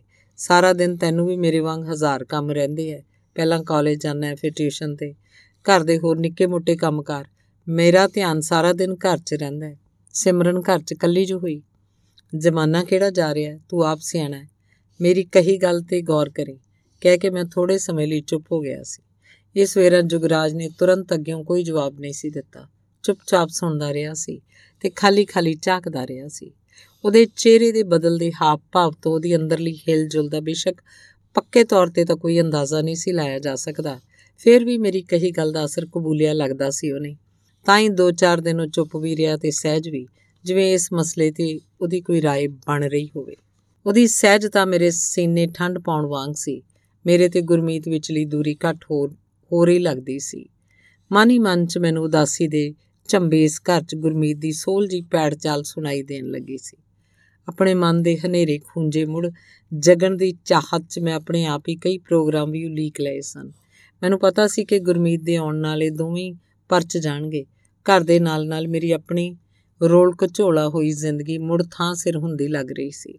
ਉਸ ਦਿਨ ਮੈਂ ਪਿਛਲੇ ਕਈ ਚਿਰ ਤੋਂ ਖਰੀਦ ਕੇ ਰੱਖੀ ਗੁਲਾਨਾਰੀ ਪੱਗ ਦੀ ਇੱਕ ਕੰਨੀ ਮੁੰਡੇ ਨੂੰ ਫੜਾ ਕੇ ਪੂਣੀ ਕੀਤੀ ਸੀ ਤੇ ਫਿਰ ਸ਼ੀਸ਼ੇ ਸਾਹਮਣੇ ਖਲੋ ਕੇ ਕੱਲਾ ਕੱਲਾ ਪੇਚ ਸਵਾਰ ਸਵਾਰ ਕੇ ਬੰਨੀ ਸੀ। ਹੋਰ ਵੀ ਨਿੱਕੀ ਮੋਟੀ ਤਿਆਰੀ 'ਚ ਮੈਂ ਕਿਸੇ ਕਿਸਮ ਦੀ ਢਿੱਲ ਨਹੀਂ ਸੀ ਰਹਿਣ ਦੇਣੀ ਚਾਹੁੰਦਾ। ਘਰ 'ਚ ਆ ਰਹੇ ਨਾ ਸੁਹਾਵਣੇ ਪਲਾਂ ਨੂੰ ਮੈਂ ਨਿਆਣਿਆਂ ਸਣੇ ਰੱਜ ਕੇ ਮਾਣਨਾ ਚਾਹੁੰਦਾ ਸੀ। ਜਿਸ ਦਿਨ ਦਾ ਮੈਂ ਸਿਮਰਨ ਵਾਲੇ ਪੈਂਤੜੇ ਨਾਲ ਜੁਗਰਾਜ ਦੇ ਭਰਾ ਪੁਣੇ ਨੂੰ ਟੁੰਬਿਆ ਸੀ, ਉਸੇ ਦਿਨ ਤੋਂ ਗੰਭੀਰਤਾ ਵਿਖਾ ਰਿਹਾ ਸੀ। ਘਰ 'ਚ ਰਹਿੰਦੇ ਇਸ ਕਲੇਸ਼ ਖਾਨੇ ਤੋਂ ਵੀ ਅੱਕ ਗਿਆ ਲੱਗਦਾ ਸੀ। ਇਉਂ ਲੱਗ ਰਿਹਾ ਸੀ ਜਿਵੇਂ ਕਿਸੇ ਠੋਸ ਨਤੀਜੇ ਤੇ ਜਾ ਪਹੁੰਚਿਆ ਹੋਵੇ। ਇਸੇ ਲਈ ਮੇਰੇ ਵਾਂਗ ਉਹਦੇ ਚਿਹਰੇ ਤੇ ਵੀ ਰੌਣਕ ਪਰਤ ਆਈ ਸੀ। ਉਹ ਇੱਧਰ ਉੱਧਰ ਟਹਿਲਦਾ ਹਲਕਾ ਹਲਕਾ ਗੁੰਗਣਾਉਂਦਾ ਰਹਿੰਦਾ ਸੀ। ਉਹਦਾ ਇਸ ਤਰ੍ਹਾਂ ਖੁਸ਼ੀ ਦੇ ਰੌਂਚ ਟੈਂਕੜਾ ਟੈਕਣਾ ਮੈਨੂੰ ਘਰ ਚ ਉਤਰਨ ਵਾਲੀ ਨਵੀਂ ਬਸੰਤ ਰੁੱਤ ਦੇ ਸੰਕੇਤ ਵਾਂਗ ਲੱਗ ਰਿਹਾ ਸੀ। ਇਸੇ ਲਈ ਮੈਂ ਵੇਲੇ ਸੇਰੀ ਫੋਨ ਤੇ ਗੁਰਮੀਤ ਨਾਲ ਇਸ ਖੁਸ਼ੀ ਨੂੰ ਸਾਂਝੀ ਕਰਦਿਆਂ ਉਸ ਨਾਲ ਕੰਪਨੀ ਬਾਗ 'ਚ ਮਿਲਣ ਦਾ ਸਮਾਂ ਵੀ ਤੈਅ ਕਰ ਲਿਆ ਸੀ। ਤਾਂ ਜੋ ਅਗਲੇਰੇ ਪ੍ਰੋਗਰਾਮਾਂ ਬਾਰੇ ਉਸ ਨਾਲ ਬੈਠ ਕੇ ਵਿਸਥਾਰ 'ਚ ਚਰਚਾ ਕੀਤੀ ਜਾ ਸਕੇ। ਮੈਂ ਕਾਲੀ ਨਾਲ ਖਾਣੇ ਦਾ ਕੰਮ ਨਿਬੇੜਿਆ ਸੀ। ਕਪੜਾ ਲੱਤਾ ਬਦਲਣ ਤੋਂ ਬਾਅਦ ਮੈਂ ਖੁਸ਼ਕ ਤੇ ਬੇਟਬੀ ਹੋਈ। ਜੁੱਤੀ ਨੂੰ ਚੰਗੀ ਤਰ੍ਹਾਂ ਝਾੜਿਆ ਪੁੰਝਿਆ ਸੀ ਤੇ ਹੱਥੀ ਪਾਲਿਸ਼ ਮਾਰ ਕੇ ਮੁੜ ਲਿਸ਼ਕਾ ਲਿਆ ਸੀ। ਤੁਰਦੇ ਵੇਲੇ ਸ਼ੀਸ਼ੇ ਵਿੱਚ ਦੀ ਆਪਣੇ ਆਪ ਨੂੰ ਦੁਬਾਰਾ ਨਿਗਾਹ ਭਰ ਨਿਹਾਰਿਆ ਸੀ। ਪਤਾ ਨਹੀਂ ਨਵੀਂ ਪੱਗ ਦੇ ਉਗੜਵੇਂ ਰੰਗ ਕਰਕੇ ਜਾਂ ਕਿਸੇ ਹੋਰ ਚਾਚ ਨਿਖਰਿਆ, ਚਿਹਰਾ ਨਿਖਰਿਆ ਤੇ ਤਾਜ਼ਾ-ਤਾਜ਼ਾ ਲੱਗ ਰਿਹਾ ਸੀ। ਕਮਰੇ ਅੰਦਰ ਦਾਖਲ ਹੋਏ ਮੁੰਡੇ ਦੇ ਪੈਰਾਂ ਦੀ ਹਲਕੀ-ਹਲਕੀ ਆਹਟ ਸੁਣਦਿਆਂ ਮੈਂ ਪੱਗ ਦੇ ਆਖਰੀ ਲੜ ਦੀ ਬਣਾਈ ਮੋਰਨੀ ਨੂੰ ਚੁੰਝ ਲਾਗਿਓ ਫੜ ਕੇ ਸੈੱਟ ਕਰਨ ਲੱਗਿਆ ਸਾਂ। ਮੁੰਡਾ ਹੌਲੀ-ਹੌਲੀ ਪੈਰ ਪੁੱਟਦਾ ਮੇਰੇ ਬਰਾਬਰ ਆ ਖਲੋਤਾ ਸੀ। ਨਿੰਮਾ ਨਿੰਮਾ ਮੁਸਕੜੀਆਂ 'ਚ ਹੱਸਦਾ ਸ਼ੀਸ਼ੇ ਵਿੱਚ ਦੀ ਮੈਂ ਚੋਰ ਨਜ਼ਰੇ ਉਹਨੂੰ ਜਾਂਚ ਲਿਆ ਸੀ। ਮੈਨੂੰ ਪਤਾ ਸੀ, ਇਹ ਕੁਝ ਕਹਿਣ ਲਈ ਆਇਆ। ਪਰ ਪਹਿਲਾਂ ਦੀ ਤਰ੍ਹਾਂ ਮੇਣੇ ਮਾਰਨ ਵਾਂਗ ਨਹੀਂ। ਖੁਸ਼ੀ ਦੇ ਰੌਂਚ ਹੈ। ਇਹਦੇ ਇਦਾਂ ਦੇ ਮੂਡ 'ਚ ਲਾਗੇ ਆਉਣ ਦੀ ਉਡੀਕ ਰਹੀ ਹੈ ਮੈਨੂੰ ਪਰ ਮੈਂ ਆਪਣੇ ਵੱਲੋਂ ਕੋਈ ਕਾਲੀ ਨਹੀਂ ਸੀ ਵਿਖਾਉਣੀ ਚਾਹੁੰਦਾ ਇਸੇ ਲਈ ਮੈਂ ਚੁੱਪ ਰਿਹਾ ਸੀ ਜਾਣਬੁੱਝ ਕੇ ਉਹਦੇ ਵੱਲ ਤਵੱਜੋ ਨਹੀਂ ਸੀ ਦੇ ਰਿਹਾ ਮੈਨੂੰ ਪਤਾ ਸੀ ਇਹਦੀ ਉਮਰ ਆਪਣੇ ਅੰਦਰਲੀ ਗੱਲ ਨੂੰ ਜ਼ਿਆਦਾ ਦੇਰ ਦੱਬ ਕੇ ਰੱਖਣ ਦੀ ਨਹੀਂ ਹੈ ਆਪਣੀ رائے ਜਿਹੜੀ ਵੀ ਇਹਨੇ ਪਿਛਲੇ ਕਈ ਦਿਨਾਂ ਤੋਂ ਹੁਣ ਤੱਕ ਤਿਆਰ ਕੀਤੀ ਹੈ ਦੱਸੇਗਾ ਖੁਸ਼ੀ-ਖੁਸ਼ੀ ਜਿਸ ਨੂੰ ਸੁਣਨ ਵਾਸਤੇ ਮੈਂ ਵੀ ਉਨਾ ਹੀ ਉਤਾਵਲਾ ਸਾਂ ਪਰ ਮੈਂ ਇਹਦੇ ਵਾਂਗ ਆਪਣੀ ਕਾਲ ਦਾ ਪ੍ਰਗਟਾਵਾ ਨਹੀਂ ਸੀ ਕਰ ਰਿਹਾ ਮੁੰਡੇ ਨੇ ਗੱਲ ਕਰਨ ਲਈ ਥੋੜਾ ਜਿਹਾ ਮੂੰਹ ਮੇਰੇ ਮੇਰੇ ਵੱਲ ਭੁਆ ਲਿਆ ਸੀ। ਮੈਂ ਵੀ ਆਪਣੀ ਨਜ਼ਰ ਸ਼ੀਸ਼ੇ ਤੋਂ ਸਰਕਾ ਉਹਦੀਆਂ ਦੋਹਾਂ ਅੱਖਾਂ ਤੇ ਟਿਕਾ ਲਈ ਸੀ। ਉਹਦੇ ਮੂੰਹੋਂ ਨਿਕਲਦੇ ਬੋਲ ਸੁਣਨ ਲਈ ਮੈਂ ਆਪਣੇ ਆਪ ਨੂੰ ਇਕਾਗਰ ਕਰ ਲਿਆ ਸੀ। ਉਹਨੇ ਧੀਮੀ ਆਵਾਜ਼ 'ਚ ਬੋਲਣਾ ਸ਼ੁਰੂ ਕੀਤਾ, ਪਾਪਾ, ਤੁਸੀਂ ਠੀਕ ਕਿਹਾ ਸੀ ਉਸ ਦਿਨ। ਸਿਮਰਨ ਦਾ ਇਸ ਉਮਰੇ ਇਕੱਲੀ ਰਹਿਣਾ ਠੀਕ ਨਹੀਂ ਤੇ ਉਹਦੀਆਂ ਹੋਰ ਵੀ ਕਈ ਕਿਸਮ ਦੀਆਂ ਲੋੜਾਂ ਤੇ ਮੁਸ਼ਕਲਾਂ ਜਿਨ੍ਹਾਂ ਨੂੰ ਨਾ ਅਸੀਂ ਸਮਝ ਸਕਦੇ ਹਾਂ, ਨਾ ਹੀ ਉਹ ਸਾਨੂੰ ਦੱਸ ਹੀ ਸਕਦੀ ਹੈ। ਇਸੇ ਲਈ ਮੈਂ ਪਹਿਲਾਂ ਸਿਮਰਨ ਨਾਲ ਗੱਲ ਕੀਤੀ ਸੀ। ਉਹਦੀ ਵੀ ਸਹਿਮਤੀ ਹੈ ਪੂਰੀ। ਆਪਾਂ ਦੋਹਾਂ ਰਲ ਕੇ ਕਰਨਾਲ ਨਾਨੀ ਨਾਲ ਗੱਲ ਕੀਤੀ ਹੈ। ਉਹ ਥੋੜੀ ਬਹੁਤੀ ਨਾ ਨੁੱਕਰ ਤੋਂ ਬਾਅਦ ਮੰਨ ਗਏ ਹੈ ਤੇ ਅੱਜ ਦੁਪਹਿਰੇ ਸਾਡੇ ਕੋਲ ਆ ਜਾਣਗੇ, ਪੱਕੇ ਤੌਰ ਤੇ ਰਹਿਣ ਲਈ। ਜਦੋਂ ਤੱਕ ਅਸੀਂ ਚਾਹਾਂਗੇ ਉਹ ਸਾਡੇ ਕੋਲ ਹੀ ਰਹਿਣਗੇ। ਉਹਨਾਂ ਵਰਗਾ ਸਿਆਣਾ ਤੇ ਆਪਣਾ ਸਾਨੂੰ ਹੋਰ ਕੋਈ ਨਹੀਂ ਲੱਭਣਾ। ਇਸ ਲਈ ਨਾ ਕੋਈ ਹੁਣ ਸਾਨੂੰ ਸਿਮਰਨ ਦੀ ਚਿੰਤਾ ਕਰਨ ਦੀ ਲੋੜ ਹੈ, ਨਾ ਹੀ ਕਰਦੀ ਸਾਰਾ ਕੁਝ ਸੰਭਾਲ ਲੈਣਾ ਉਹਨਾਂ। ਤੁਸੀਂ ਵੀ ਆਪਣੀਆਂ ਉਲੀਕੀਆਂ ਫालतू ਕਿਸਮ ਦੀਆਂ ਯੋਜਨਾਵਾਂ ਤੇ ਫੁੱਲ ਸਟਾਪ ਲਾਓ। ਘਰ ਦੇ ਮਾਹੌਲ ਨੂੰ ਪਹਿਲਾਂ ਵਾਂਗ ਹੀ ਹੋਣ ਦਈਏ। ਕਹਿੰਦਿਆਂ ਮੁੰਡਾ ਚੁੱਪ ਹੋ ਗਿਆ। ਮੇਰੇ ਤੇ ਖੜੇ ਖੜੋਤਿਆਂ ਕਿਸੇ ਕਹਿਰ ਦੀ ਬਿਜਲੀ ਆਣ ਪਈ ਸੀ, ਜਿਹਦੇ ਕਰਕੇ ਮੈਂ ਧੁਰ ਅੰਦਰ ਤੀਕ ਸੜ ਕੇ ਸੁਆਹ ਹੋ ਗਿਆ ਸੀ। ਸਾਰੀ ਕੀਤੀ ਕਤਰੀ ਖੂਚ 'ਚ ਪੈ ਗਈ ਸੀ। ਉਹਦੀਆਂ ਕਈਆਂ ਗੱਲਾਂ ਗੋਲੀ ਵਾਂਗ ਮੇਰੇ ਸੀਨੇ 'ਚ ਵੱਜੀਆਂ ਸਨ ਤੇ ਮੈਂ ਛਲਨੀ ਛਲਨੀ ਹੋ ਗਿਆ ਸੀ। ਲਾਗੇ ਖੜਾ ਮੁੰਡਾ ਮੈਨੂੰ ਵੱਢ ਖਾਣ ਨੂੰ ਆ ਰਿਹਾ ਸੀ। ਇਹਦੇ ਲਾਗਿਓਂ ਕਿਤੇ ਦੂਰ ਭੱਜ ਜਾਣ ਲਈ ਦਿਲ ਕਾਲਾ ਪੈ ਰਿਹਾ ਸੀ, ਇਸੇ ਲਈ ਮੈਂ ਬਿਨਾਂ ਹੂੰ ਹਾਂ ਕੀਤਿਆਂ ਬਾਹਰ ਨਿਕਲ ਆਇਆ ਸੀ। ਗਲੀ ਵਿੱਚੋਂ ਦੀ ਇਸ ਤਰ੍ਹਾਂ ਢਿੱਲੇ ਜੇ ਪੈਰੀ ਤੁਰਿਆਂ ਜਾਂਦਿਆਂ ਮੈਨੂੰ ਕਈਆਂ ਨੇ ਆਵਾਜ਼ ਮਾਰ ਬੁਲਾਇਆ ਸੀ। ਦੁਆ ਸਲਾਮ ਲਈ। ਮੈਂ ਉਹਨਾਂ ਸਾਹਮਣੇ ਆਪਣੇ ਵੱਲੋਂ ਸ਼ਾਂਤੀ ਦਾ ਮੁਜ਼ਾਹਰਾ ਕਰਦਿਆਂ ਫੋਕਾ ਮੁਸਕਰਾਉਣ ਦਾ ਯਤਨ ਕਰ ਰਿਹਾ ਸੀ ਤੇ ਹਲਕਾ ਜਿਹਾ ਸਿਰ ਹਿਲਾ ਕੇ ਕੋਈ ਨਾ ਕੋਈ ਹੂੰ ਹੂੰਗਾਰਾ ਵੀ ਭਰ ਰਿਹਾ ਸੀ। ਮੈਂ ਚਾਹੁੰਦਾ ਸੀ ਇਹਨਾਂ ਚੋਂ ਛੂਟ ਵੱਟ ਕੇ ਨਿਕਲ ਜਾਵਾਂ। ਅੱਜ ਕੋਈ ਮੈਨੂੰ ਬੁਲਾਈ ਚਲਾਏ ਨਾ। ਮੈਨੂੰ ਮੇਰੀ ਇਸ ਹਾਲਤ ਤੇ ਛੱਡ ਦੇਣ ਸਾਰੇ ਦੇ ਸਾਰੇ। ਇਸੇ ਲਈ ਮੈਂ ਗੁਰਮੀਤ ਦਾ ਦੋ ਤਿੰਨ ਵਾਰੀ ਆਇਆ ਫੋਨ ਵੀ ਅਟੈਂਡ ਨਹੀਂ ਸੀ ਕੀਤਾ। ਮੈਨੂੰ ਪਤਾ ਕੰਪਨੀ ਬਾਗ ਆਈ, ਉਡੀਕਦੀ ਹੈ ਮੈਨੂੰ। ਜਿੱਥੇ ਪਹਿਲਾਂ ਵੀ ਕਈ ਵਾਰੀ ਮਿਲਦੇ ਰਹੇ ਹਾਂ। ਉਥੋਂ WhatsApp ਤੇ ਮੈਸੇਜ ਕਰੀ ਜਾ ਰਹੀ ਹੈ। ਲਗਾਤਾਰ ਤੇ ਨਾ ਪਹੁੰਚਣ ਦਾ ਕਾਰਨ ਪੁੱਛਦੀ ਹੈ। ਕੀ ਜਵਾਬ ਦੇਵਾਂ ਮੈਂ ਉਹਨੂੰ? ਮੈਂ ਆਪ ਅਜੀਬ ਜਿਹੀਆਂ ਭੁੱਲ ਭੁਲਈਆਂ 'ਚ ਉਲਝ ਕੇ ਰਹਿ ਗਿਆ ਸੀ। ਜਿਸ ਅੰਦਰੋਂ ਬਾਹਰ ਨਿਕਲਣ ਦੇ ਸਾਰੇ ਰਿਸ਼ਤਿਆਂ ਰਸਤਿਆਂ ਨੂੰ ਜੰਦਰੇ ਵੱਜ ਗਏ ਸਨ। ਤੇ ਮੈਂ ਆਪਣੇ ਦੁਆਲੇ ਉਸ ਦੀਆਂ ਉਸਰੀਆਂ ਇਹਨਾਂ ਅਣਕਿਆਸੀਆਂ ਕੰਧਾਂ ਨੂੰ ਦਿਨ ਭਰ ਟੱਕਰਾਂ ਮਾਰਦਾ ਇੱਧਰ ਉੱਧਰ ਫਿਰਦਾ ਰਿਹਾ।